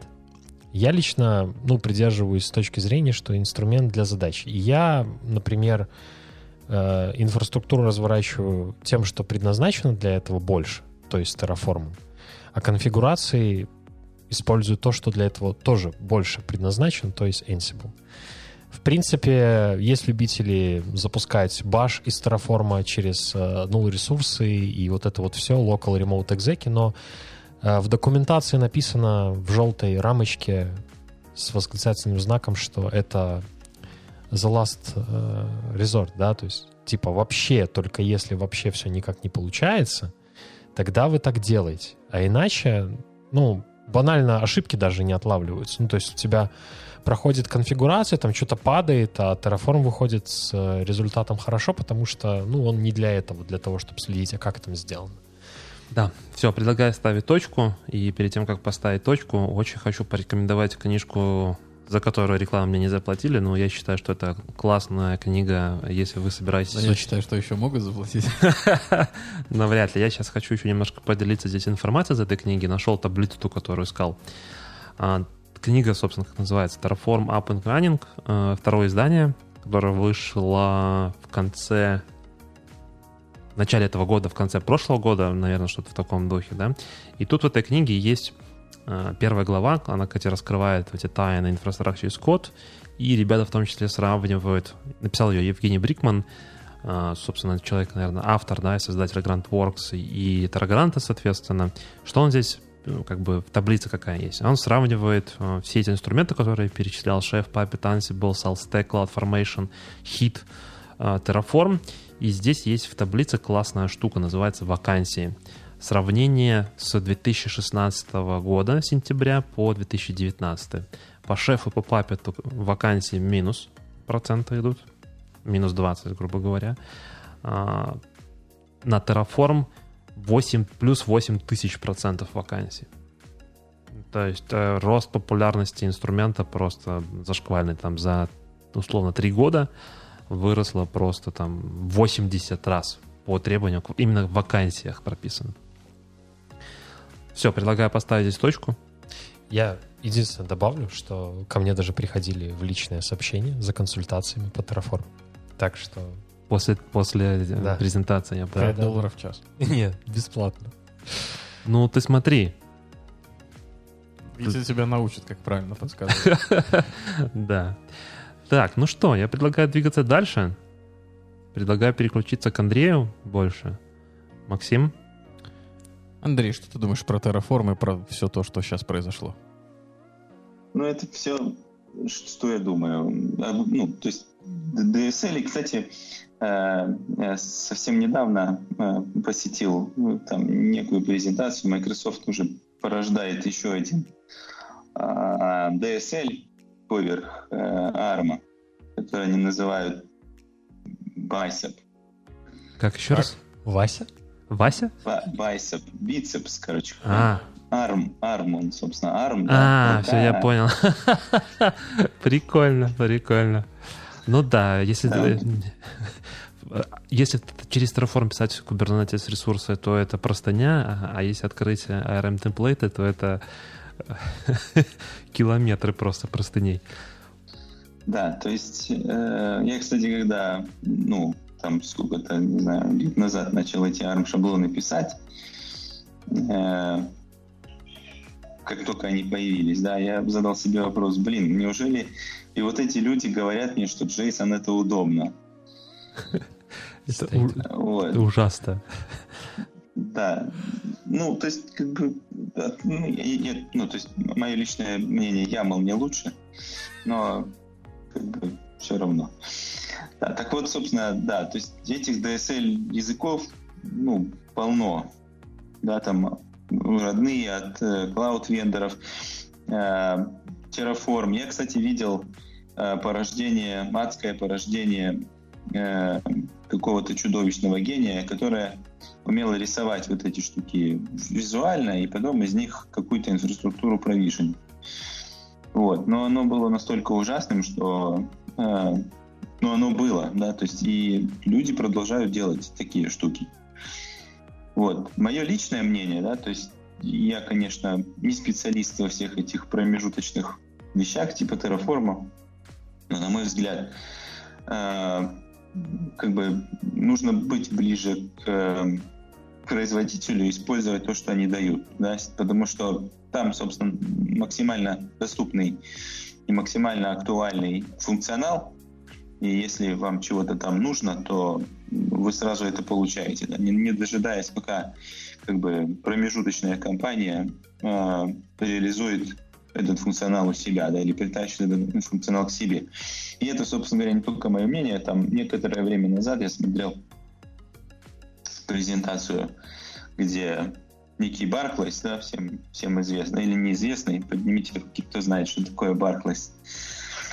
Вот. э, Эти люди э, выступали на АВСовской конференции, говорили, что да, типа все хорошо, но мы решили не использовать все эти прослоечные вещи, потому что они постоянно отстают от, э, от вендора. Вот, поэтому мне кажется, то есть если есть какие-то э, предпосылки того, чтобы их использовать, that's fine. Но я лично предпочитаю использовать родные э, родной функционал вендора того или иного, потому что он как бы достаточно, ну, то есть максимально близок к оригиналу. Другое дело, что эти тулы, может быть, немножко не, скажем так, недостаточно удобны, да, или, может быть, ну, не настолько удобны, как хотелось бы, но здесь как бы такой трейдов, да, либо нам удобство, либо нам шашечки, либо ехать. Вот, ну, как бы так. Это лично мое мнение. А всегда ли нужна вот эта скорость появления новых фич, и нового функционала? То есть э, нас- О, это такой вопрос хороший. Я бы сказал, что м, вот по моему личному опыту нужна. Просто потому что э, девелоперы бегут вперед быстрее, чем э, эти штуки успевают рождаться. И они говорят, о, елки, вот новая штука появилась, она сейчас в превью, но у нас релиз там через полгода, и нам сказали, что оно через полгода уже будет э, как бы live, и мы уже хотим это сейчас, вот прямо уже сейчас мы начнем. Вот. И если у вас этого нет, то типа вы плохие, мы с вами больше не дружим. Ужасно. Вот. То есть вот как бы такой мой, мой опыт. Да? То есть девелоперы бегут всегда впереди паровоза по какой-то причине. А это актуально А. для крупных проектов, таких больших уже, либо это больше относится к мелким компаниям? Потому что я, например, знаю, что не, не все крупные компании даже до сих пор рассматривают вариант миграции в облако. То есть у них есть он прям дата-центры, и они до сих пор используют их. Я бы сказал, наверное, что ам, это уже, наверное, не так. Да, то есть еще, допустим, лет 5-6, 8, может быть, назад. Ну, 8 это я загнул. Ам, крупные компании, там банки особенно, не очень там стремились в облако, боялись, у них там были проблемы с, с пониманием безопасности и так далее. Но это довольно быстро поменялось, ну, относительно быстро, да, то есть сейчас это уже не так, да, то есть крупные компании уже, ну, Barclays тот же пример, да, крупные компании уже едут в облако достаточно активно, да, и там компании среднего плана, вплоть до того, что они полностью вы- выезжают из своих дата-центров, да, крупные компании, опять же, там, я слышал, тот же Chevron, например, да, они вообще продали свой дата-центр Microsoft и как бы сидят полностью на, на ажурчике.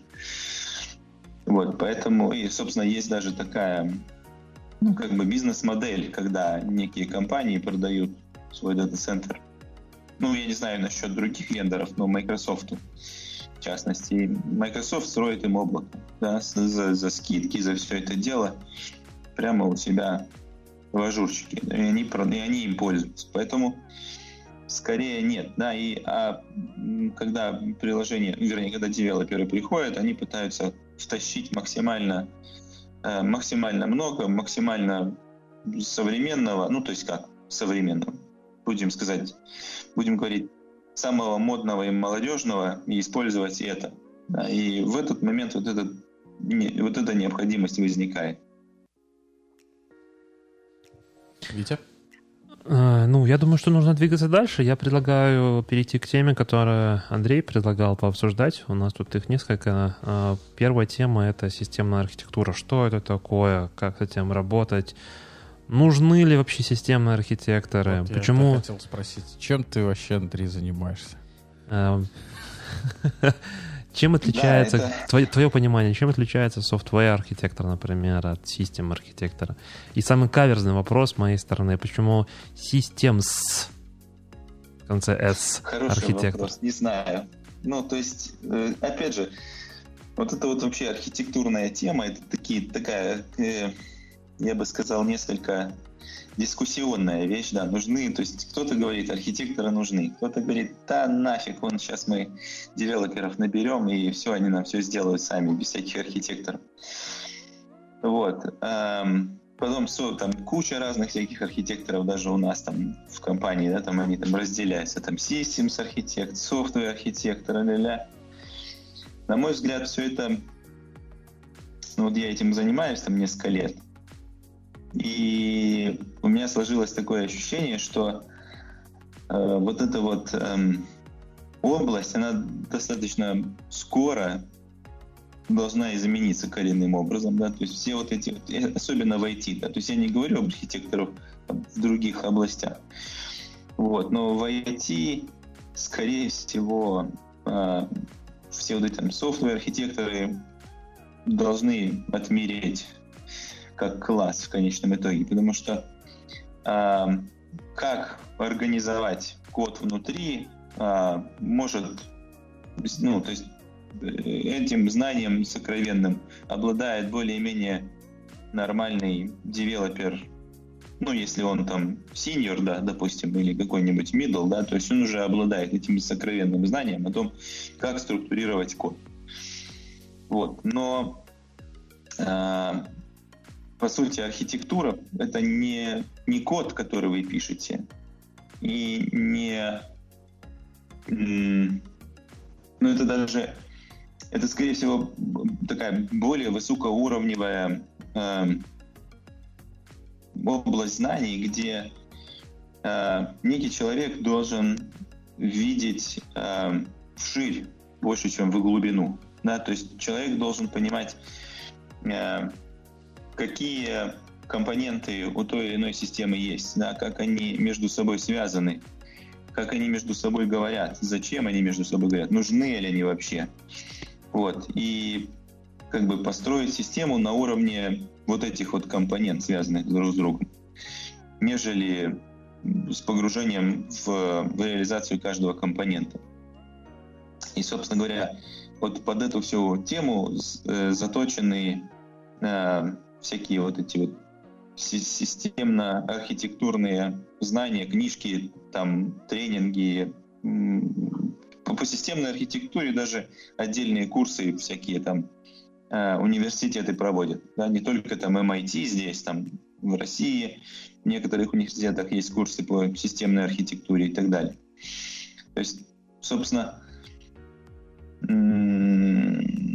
системная архитектура — это, наверное, то, куда вот эта вся архитектурная схема, вся эта архитектурная э, тусовочка должна прийти в конечном итоге. А когда нужен системный архитектор? На какой стадии? В начале проекта? Или можно начать что-то делать самостоятельно, потом пригласить архитектора? Или, как ты сказал, что вообще можно без архитектора, если люди опытные сами разберутся, что им насобирать?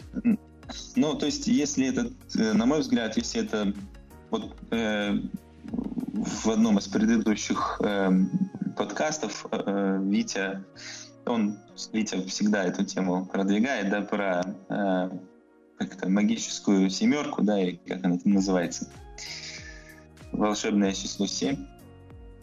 Кошелек вот, Миллера? если у вас... Или что? Еще раз? Кошелек Миллера? Да, да, да, да. Ну, то есть в, в зависимости, ну, то есть по-разному эта штука называется, но смысл один и тот же. Вот, смысл в том, что если в вашем проекте больше семи элементов, то вам нужен архитектор. Скорее всего. А, поскольку... А что такое элемент? Элемент... Эм, ну, мы тут смотрим с, эм, скажем так, смотря с какого уровня абстракции смотреть, да, ну, то есть там, если взять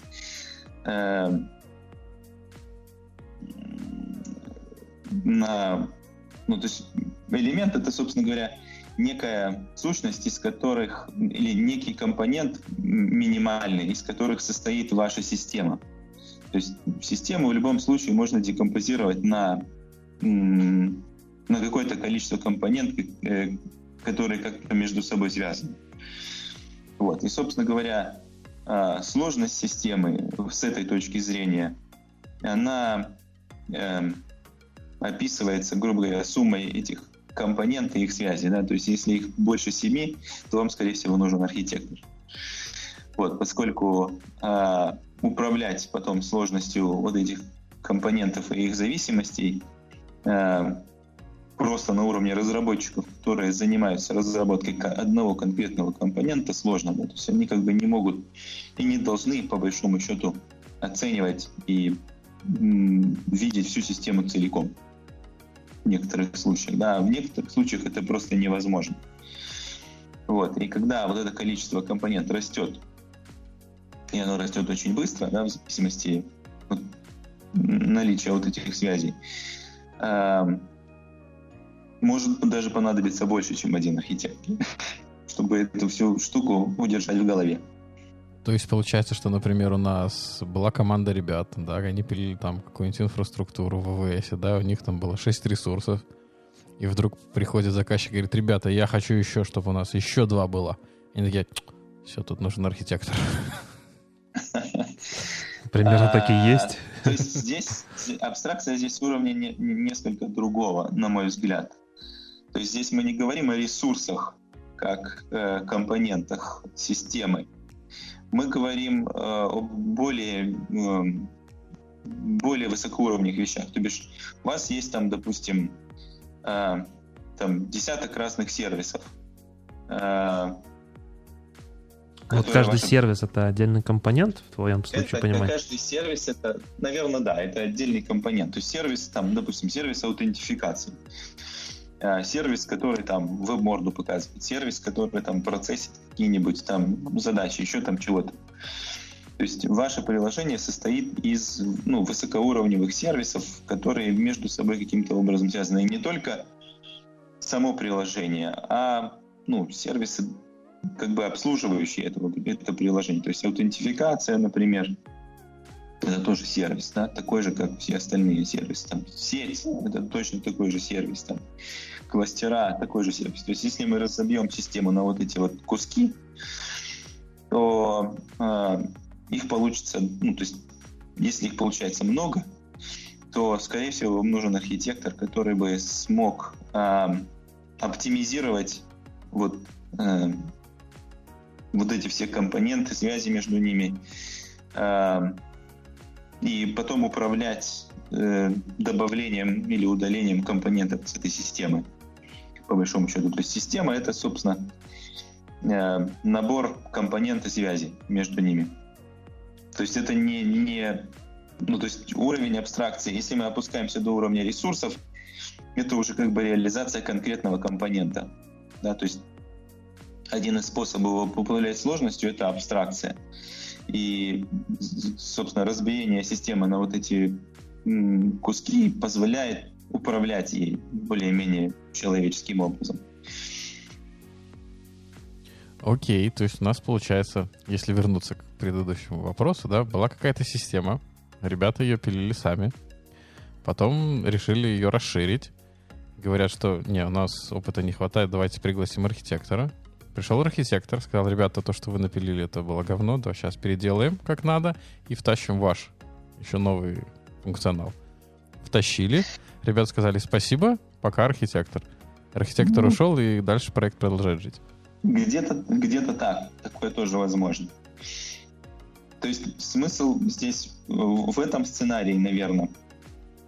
То есть если у нас есть, эм, скажем так, ну, э, в качестве примера, если взять мой текущий проект, да, здесь у них эм, некий набор приложений, который состоит э, из там двух десятков разных приложений, да, которые каким-то образом между собой связаны. Есть, грубо говоря, центральное приложение, и есть э, там, полтора десятка зависимых от него.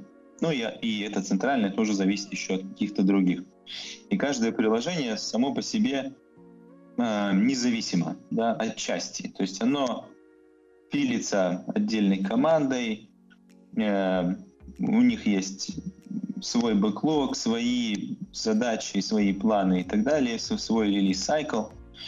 Но в конечном итоге все решение состоит из всех приложений. Оно не существует, то есть каждое приложение не существует в отдельности. То есть оно не продается в отдельности.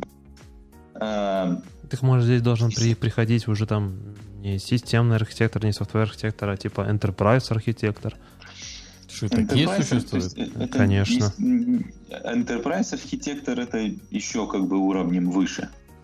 Да, Выше, то чем есть все это- эти приложения, то есть выше этого Да. скомпилированного вместе приложения. Ну, Да. да, я знаю, как бы, что enterprise архитектор чаще всего условно в том числе определяет процессы формирования внутри всей большой компании, условно, большая компания, там типа банк, например, тоже, в том числе, да, там это вот работа enterprise архитектора.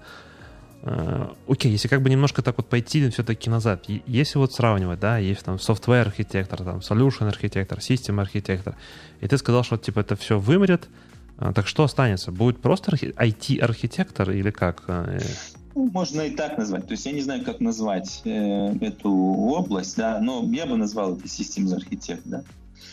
То Окей. есть, э, но как бы вот Хорошо, тогда задам, взгляд, вот задам по-другому вопрос. Должен ли э, вот этот архитектор, да, э, ну, скажем так, иметь опыт разработки?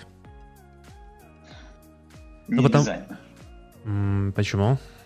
И почему, я почему спрашиваю, да, потому что, мне кажется, нередкие ситуации бывают, что когда ты проектируешь систему, да, я, я, я тебя прекрасно понимаю. Ты говоришь про абстракции. Про абстракции позволяют убрать уровень сложности. Но иногда, как говорится, дьявол кроется в деталях. И если у тебя нет опыта, ну, скажем так, разработки, ты можешь предлагать какие-то компоненты, но условно полагаясь на абстракцию, что оно ну, будет работать, да, а потом в реальности оно не работает я думаю, что это случается каждый день, да, то есть как бы это не новшество. Мы выбираем один там, как бы комбинацию этих компонентов и так далее, и в качестве там связующего звена что-то еще, да, там, не знаю, там на какой-то Java мы это все пишем. Потом оказывается, что Java это не самый лучший вариант, и здесь вообще вот использование вот этого сервиса или этого компонента это, ну, ужасно, условно, но не работает. Э, штука в том, что архитектор не должен принимать, вот, эм, скажем, имплементационные решения самостоятельно.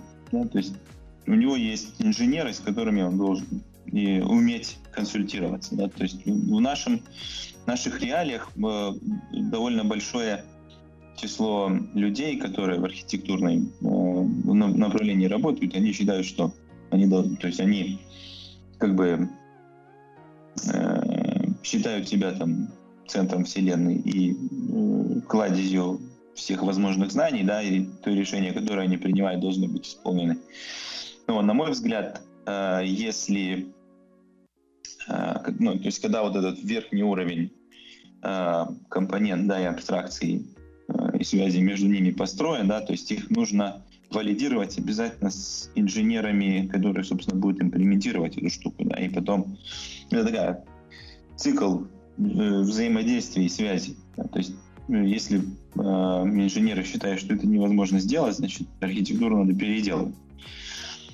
Вот. И, собственно говоря, э, некий опыт, э, связанный с э, имплементационной частью, обязательно должен быть да, то есть, но он не обязательно должен быть прямо там, я не знаю, 10 лет разработки на, на каком-нибудь языке программирования для того, чтобы э, архитектор умел понимать, что же там происходит. Да, достаточно, там, я не знаю, нескольких лет.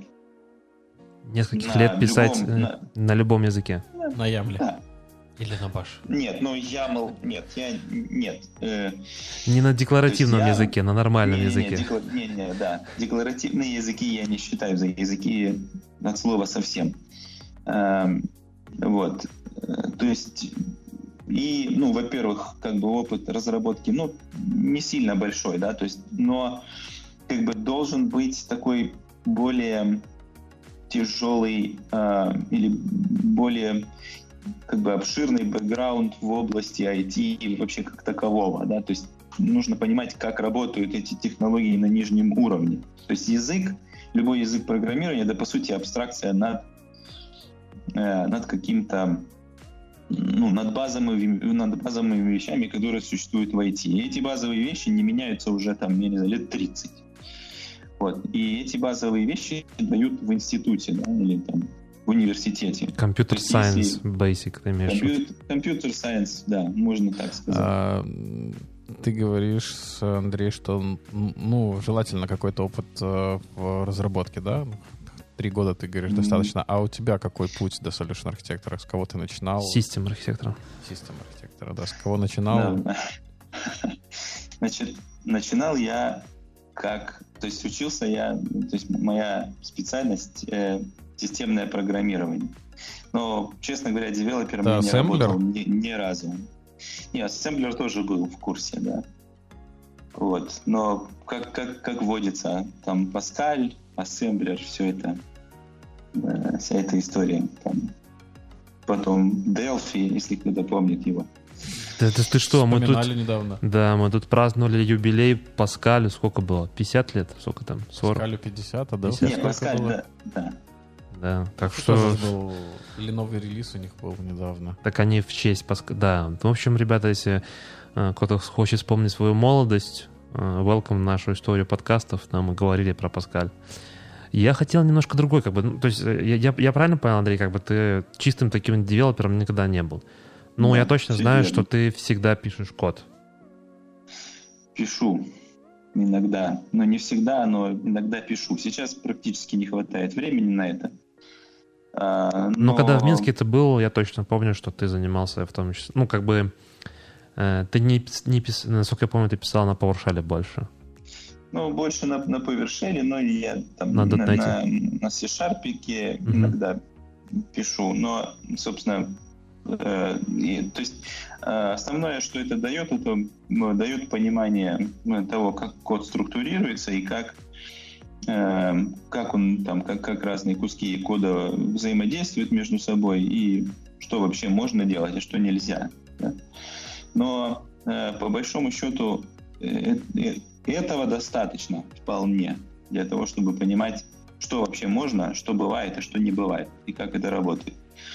А вот что обязательно нужно, это вот то, что ты назвал компьютер сайенс. Да? Давай есть- разложим по полкам, что более конкретно. То есть, ну, условно, опять же, да, магическая цифра 7. У нас сегодня будет под- подкаст под кошелек Миллера. А, Давай до семи вещей, что будет входить в компьютерный science. Git, система Нет. репози- репозиториев, нет? Не-не-не, Сети. это всё- Сети, сети обязательно. Мгм, Что еще? А, значит, сети, а, базы данных. Если Базы данных э, вплоть до... Ну, там, например, есть... Как администратор или как пользователь? Или как разработчик. Ну, просто, например, есть... Скорее всего, э, как разработчик. Э, То есть нужно знать понимать. понимание нормализации базы данных. Я не помню, сколько там Ну, их это есть если- уровней Если в RD, если в RD, в, в RDMS, Фу, господи, да. реляционных. Реляционных базах, то да. Но если мы говорим вообще о разных, то есть сейчас существуют разные типы, да, то есть нужно понимать, что они такое, чем они отличаются, почему так, почему сяк, да, где реляционные надо, где не реляционные. Ну, то есть это архитектор должен уметь писать inner join, left join, понимать, э, понимать, что Ну, такое понимает- нормализация он понимать данных. должен, что это такое, да. Мгм. Окей. Вот. Потом, ам, э, потом э, какие-то ну, всякие низкоуровневые, есть, да, обязательно, обязательно там криптография, security, вот эта вот вся требуха. То есть ты должен не просто там, ну, то есть не понимать или не знать, как пользоваться тулами для того, чтобы выпустить сертификат, да, ты должен понимать, что такое сертификат, зачем он нужен, а, в чем его скрытая сущность и какие там э, существуют э, там алгоритмы и протоколы э, ну как шифрования, какие есть типы там и так далее и тому подобное. То есть, чтобы понимать, что там за этим всем кроется.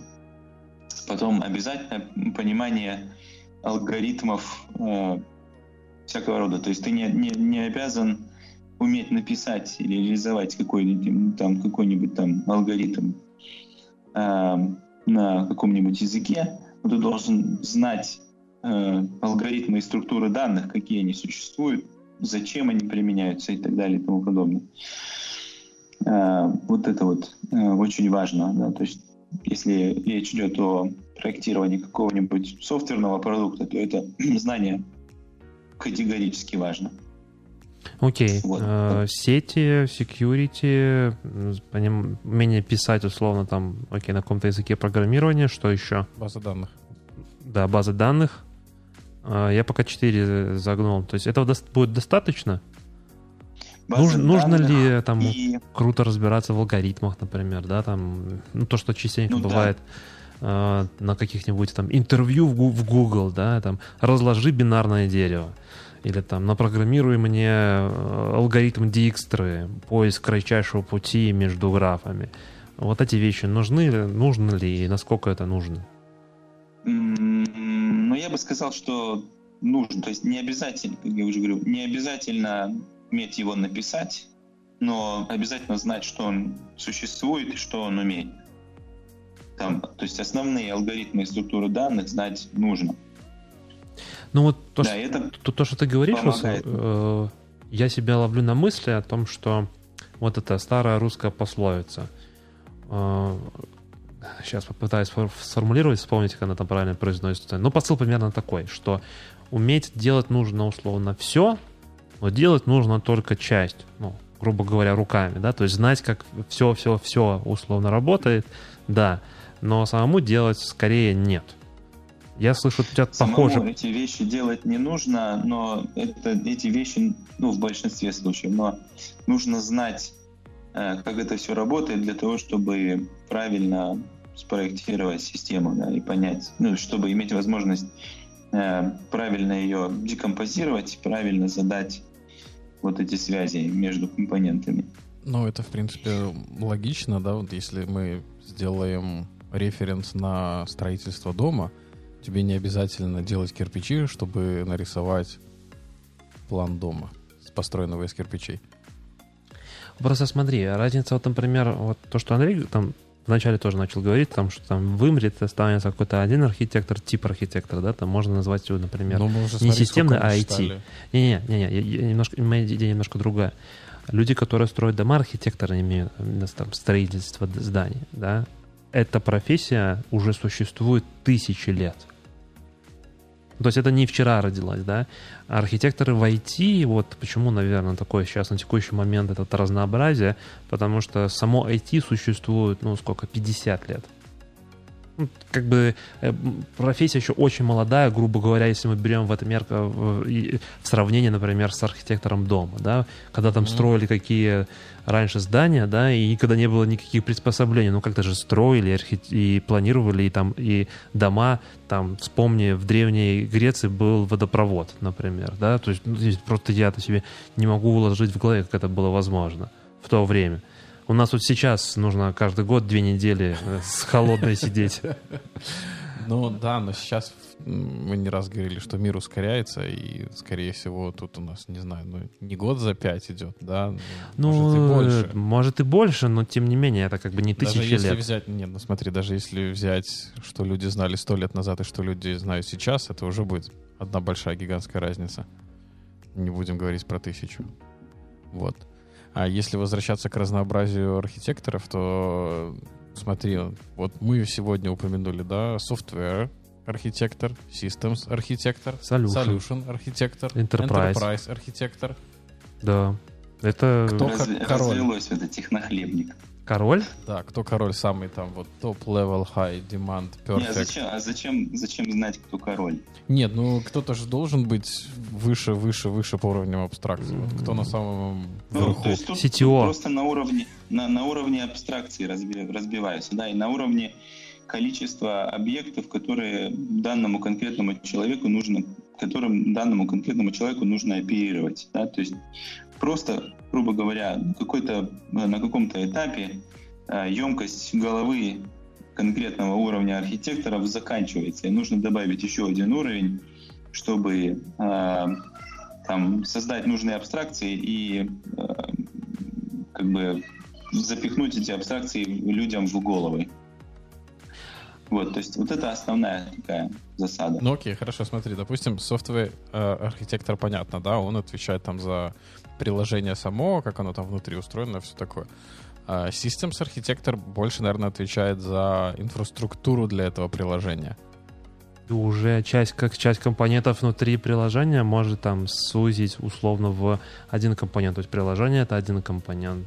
Ну, условно, Да. то есть, возможно, а, solution архитектор внутри не думаю, что там будет бить на классы, да, разбивать и там прочее, но в какой-то степени тоже возможно. А здесь ты просто уже приложение используешь как один, условно, компонент. То есть один квадратик на диаграмме. Окей, так, На а вот диаграмме, да. Solution есть, грубо архитектор, говоря, он На внешнем уровне, если мы возьмем там, например, набор из какого-то количества приложений, то э, на нижнем уровне, наверное, должен быть эм, человек, который отвечает за, эм, там, за, за, за правильное, за правильное написание кода и э, правильное его структурирование в рамках одного и того же приложения. То есть какие там классы будут, там, как эти классы будут взаимодействовать и так далее.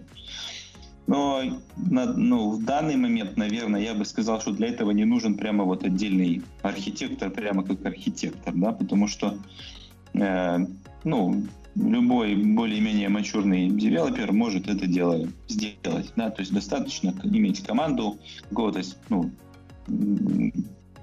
крепкого лида э, технического в этой команде. И он вполне может э, все это дело сделать.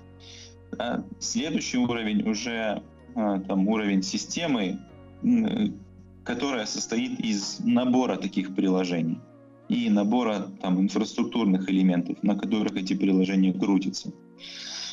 Вот. Здесь уже э, нужен человек, который будет смотреть не только в это одно конкретное приложение. Для одного конкретного приложения архитектор прямо вот такого плана не нужен совсем.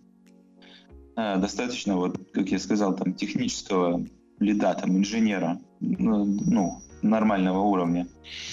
Вот. А если у нас есть несколько приложений, которые нужно между собой связать, и которые там пользуют, ну, там, или несколько сервисов, назовем их так, которые э, работают совместно для реализации какой-то функциональности, вот здесь уже нужен человек, который эти сервисы все будет видеть в виде сервисов, а не в виде конкретных реализаций конкретных сервисов. А, вот, и в какой-то момент capacity этого человека закончится, и понадобится еще один человек.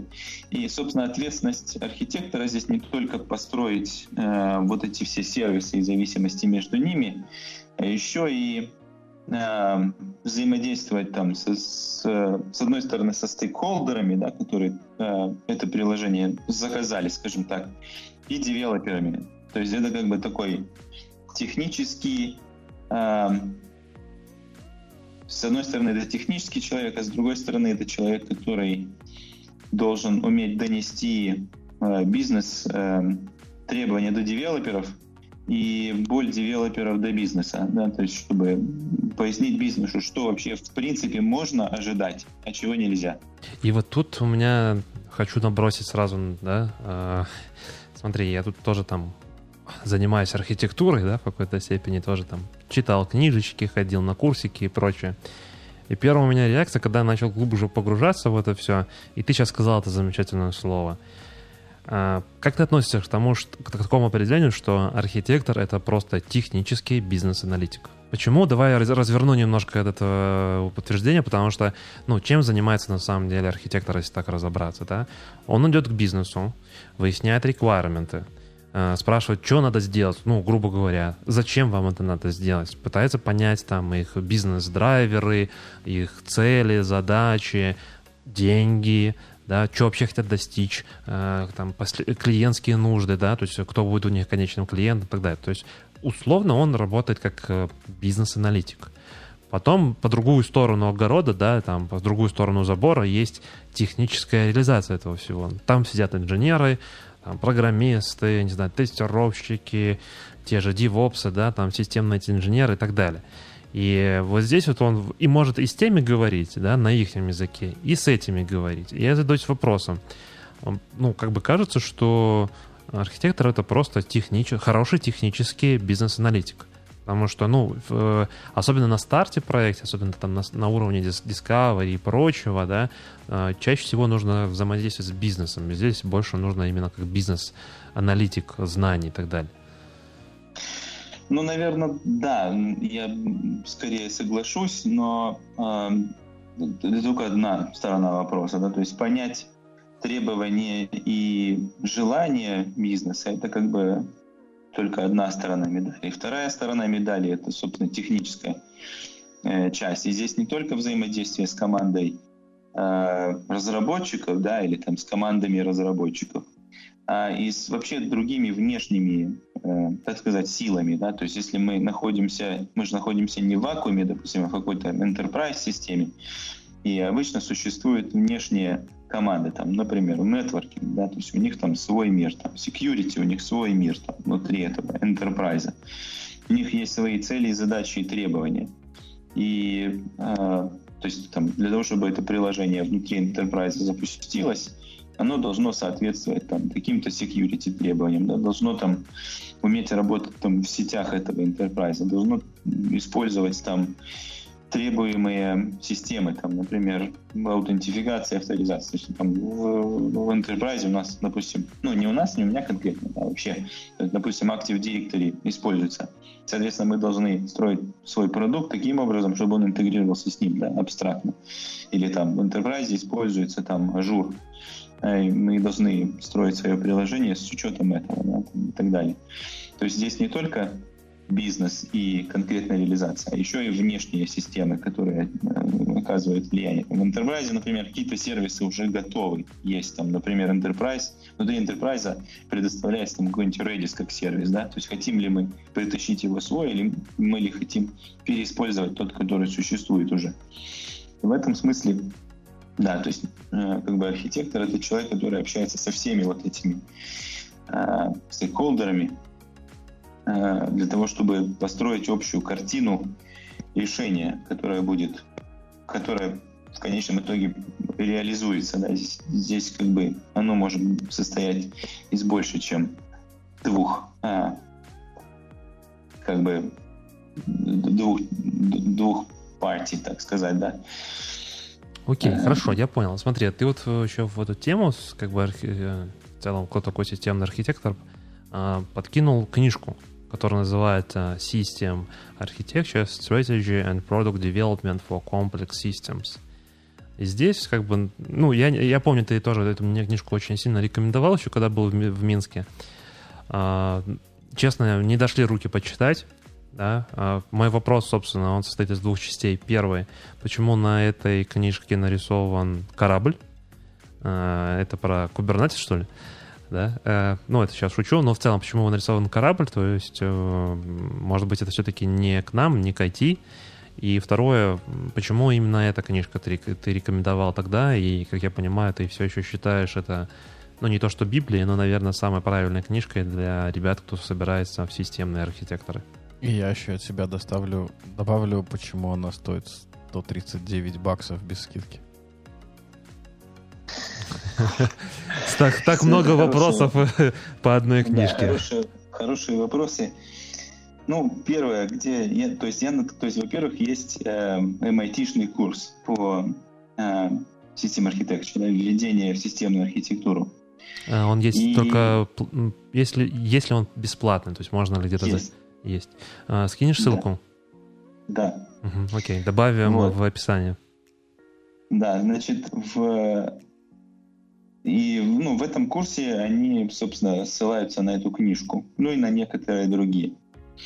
Вот. И смысл в том, что вот последние, там, наверное, несколько лет, может быть, эта тема с системной архитектурой стала как бы развиваться, и курсы о системной, по архитектуре стали появляться в различных университетах, в частности, в MIT, в России в каких-то есть э, тоже курсы по этим вещам. Но я российские курсы не смотрел, потому что наткнулся на MIT-шный первым. Вот. И если мы говорим о архитектуре систем, то не имеет значения, что это IT или что-то еще, или там полет на Луну.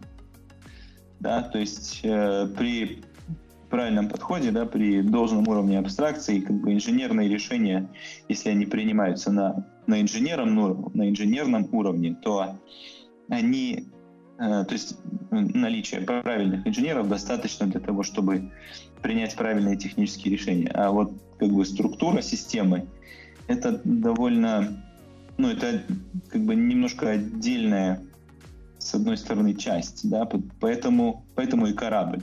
Да. Смысл в том, что не имеет значения, что ты строишь в рамках системы. Система состоит из компонентов, они как бы достаточно абстрактные. А дальше реализация каждого конкретного компонента, она уже зависит от, э, от той технической области, в которой ты находишься.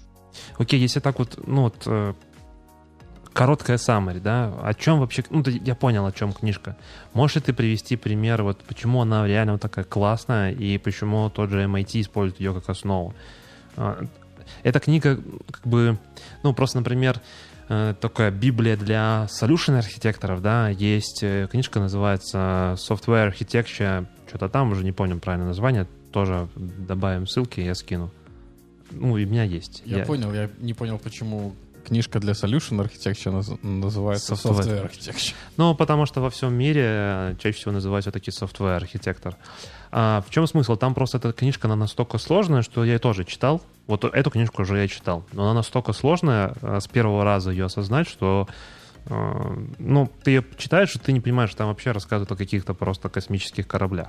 И такой фидбэк я слышал даже от достаточно таких взрослых, э, уже опытных архитекторов, что она осваивается там, точнее, ее можно прочитать после третьего подхода. Первый раз читаешь, вообще ничего не понимаешь, второй раз читаешь, начинаешь какие-то уже ассоциации славливать, третий раз читаешь уже, после того, как еще опыт приобрел, уже все понимаешь. Вот в этой книжке тоже так же будет? Или здесь что-то более такое предметное и конкретное? Это книжка для инженеров, или это уже книжка, когда ты уже архитектор, и ты хочешь систематизировать свои знания, например? Эм, наверное, с первого раза ее сложно осилить. А, но как бы здесь, здесь, здесь не только, собственно, вилами по воде абстракции по абстракции. Мгм. Здесь есть э, некоторые технические, э, технические вещи, вот э, некоторые вещи, которые меня заинтересовали. То есть я искал ответ на вопрос, на, например, как оценить сложность системы. Э, Вот, и, собственно говоря, это та, э, та часть, э, где они используют вот эту вот... э, э, Кошелек Миллера? Кошелек Миллера, да. И там есть некие математические выкладки, связанные с этим делом, да, и почему, ну, то есть как, как посчитать там, допустим, все эти вещи, да, то есть как в, в каком-то осязаемом виде увидеть эту сложность. Ну, я правильно понимаю, что... Я понял, да? То есть это как бы... Это... а, Да, действительно, это инженерная вещь. Полностью согласен. Больше там связано к, ближе к математике. Мой, наверное, вопрос был, есть ли там что-то, а, скажем так, с IT-инженерией, да? Ну, грубо говоря, как не знаю, строить сети или вот, вот ты, ты, говорил там вот это компьютер сайенс и фундамент, да, который там последних лет в 30, э, ну, он меняется, но очень-очень слабо, да, там DNS, как RFC написали, там, я вот его недавно там читал, был вопрос, его написали в 80, там, по-моему, восьмом году, так он как бы не, не меняется с 88 года. Есть ли там что-то такое, или все-таки больше именно абстракцию с точки зрения математики, сложности именно системы и вот этого всего, не касающего IT.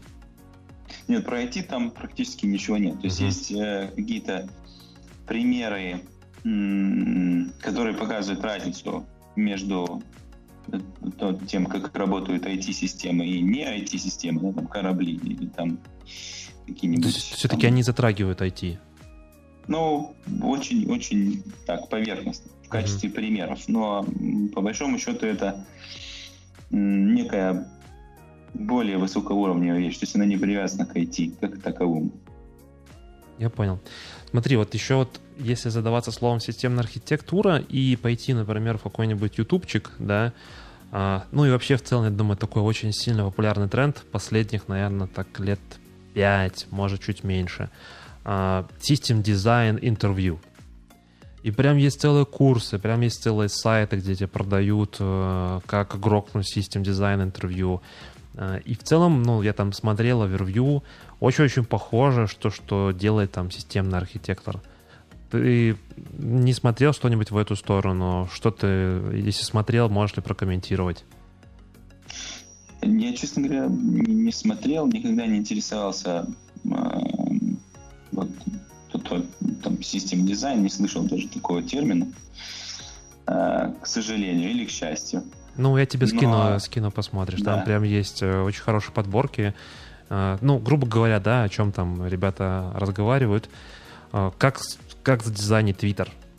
Да, то есть э, это вопрос вроде... Они не называют это архитектура, да, они говорят это как систем дизайн, что вот у тебя есть там тысячи сообщений, они там по 140 символов, тысячу там в секунду, да, там распределенно и так далее, и так далее. И как ты в целом думаешь, да, не просто, что у тебя классика приложения, база данных, э, storage, приложение, база данных, storage. Нет, а в целом, что появляются какие-то э, ограничения, limitation с точки зрения там той же базы данных, или того же сториджа, или той же сети, или еще чего-то, а, написание того же кода, ну и так далее, и так далее, и так далее. И вот, вот, вот такие вещи они там рассматривают, там, как задизайнить Twitter, как задизайнить, не знаю, Instagram, еще что-то, э, Dropbox, как типа хранить, там, трить их копии и так далее, и так далее. Очень-очень похожа на самом деле тема.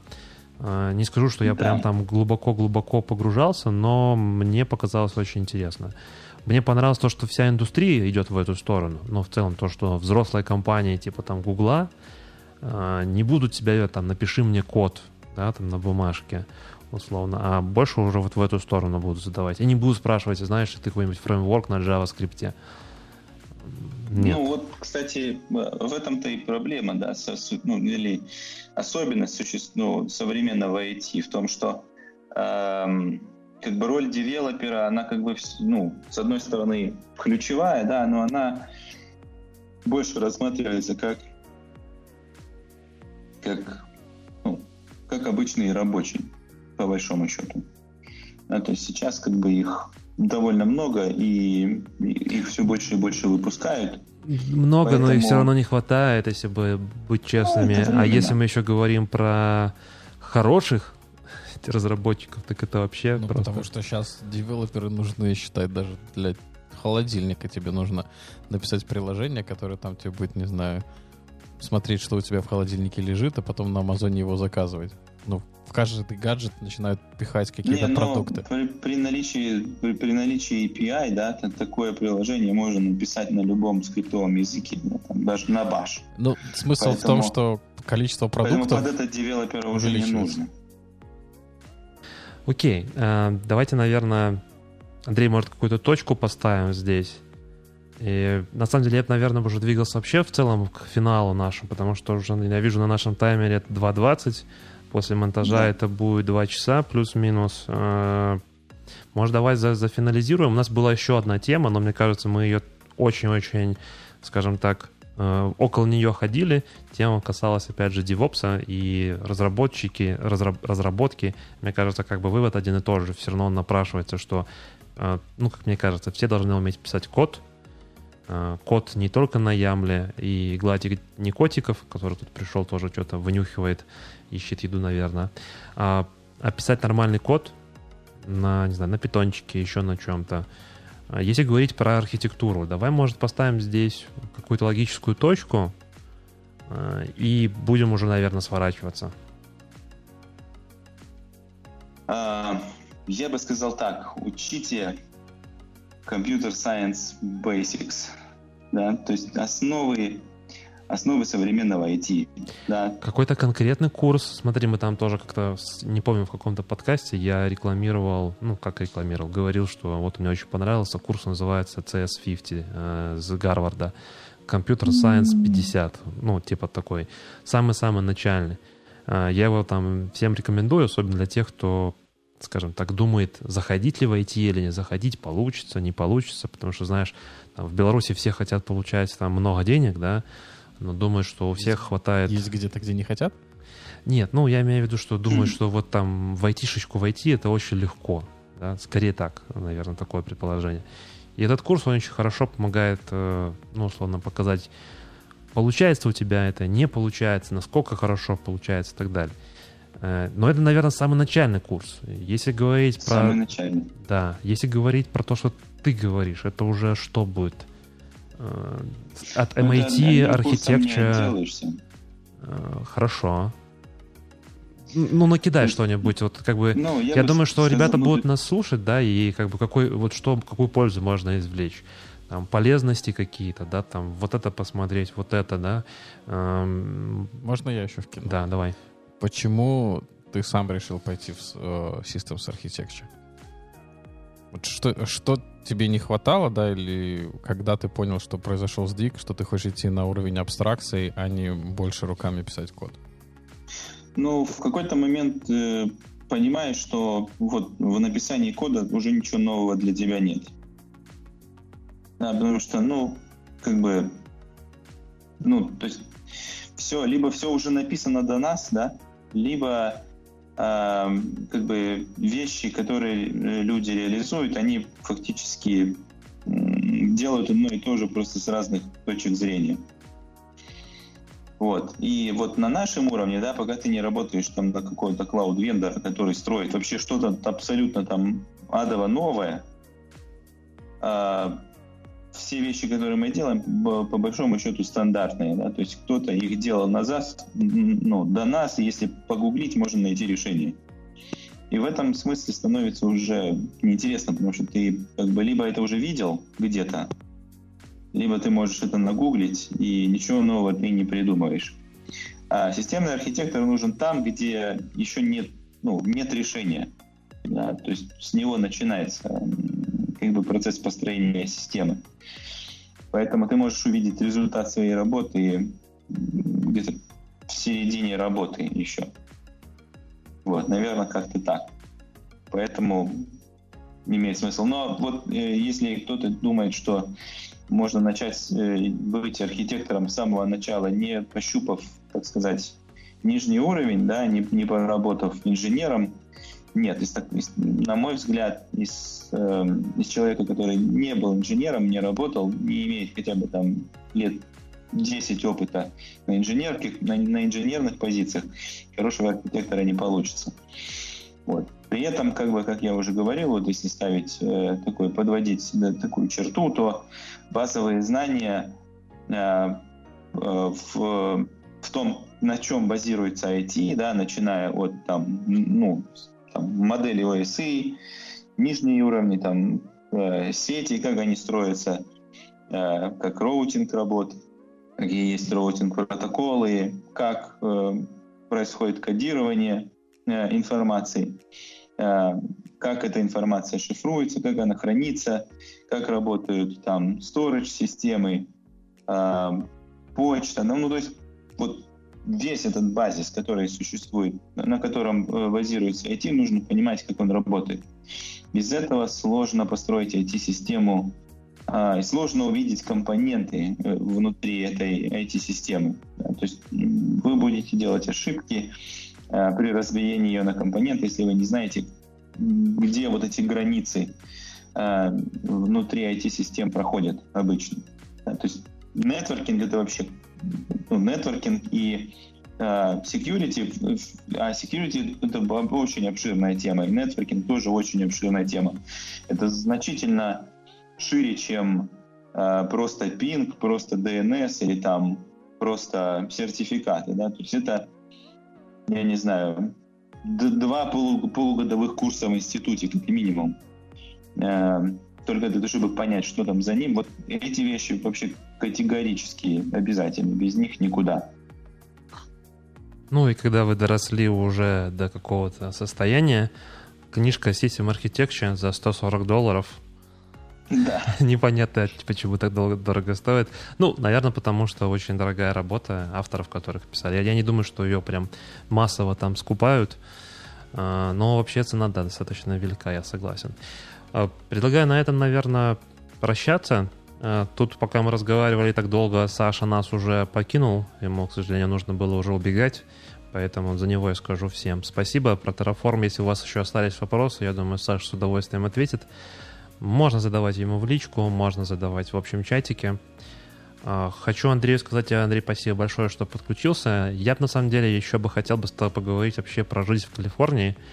А, да, то есть мы говорили там с Вовой, Вова был как раз-таки так прикольно на одном, точнее, с одной стороны континента, да, а, ты с другого, как бы там немножко разные вещи с точки зрения там понимания мира, потому что, ну, Калифорния, это считается, мне кажется, самым дорогим местом проживания и прям такой духом всего IT, стартапов и прочего. Мне кажется, было бы тоже очень интересно. Если нашим слушателям эта тема интересна, ставьте лайки, да?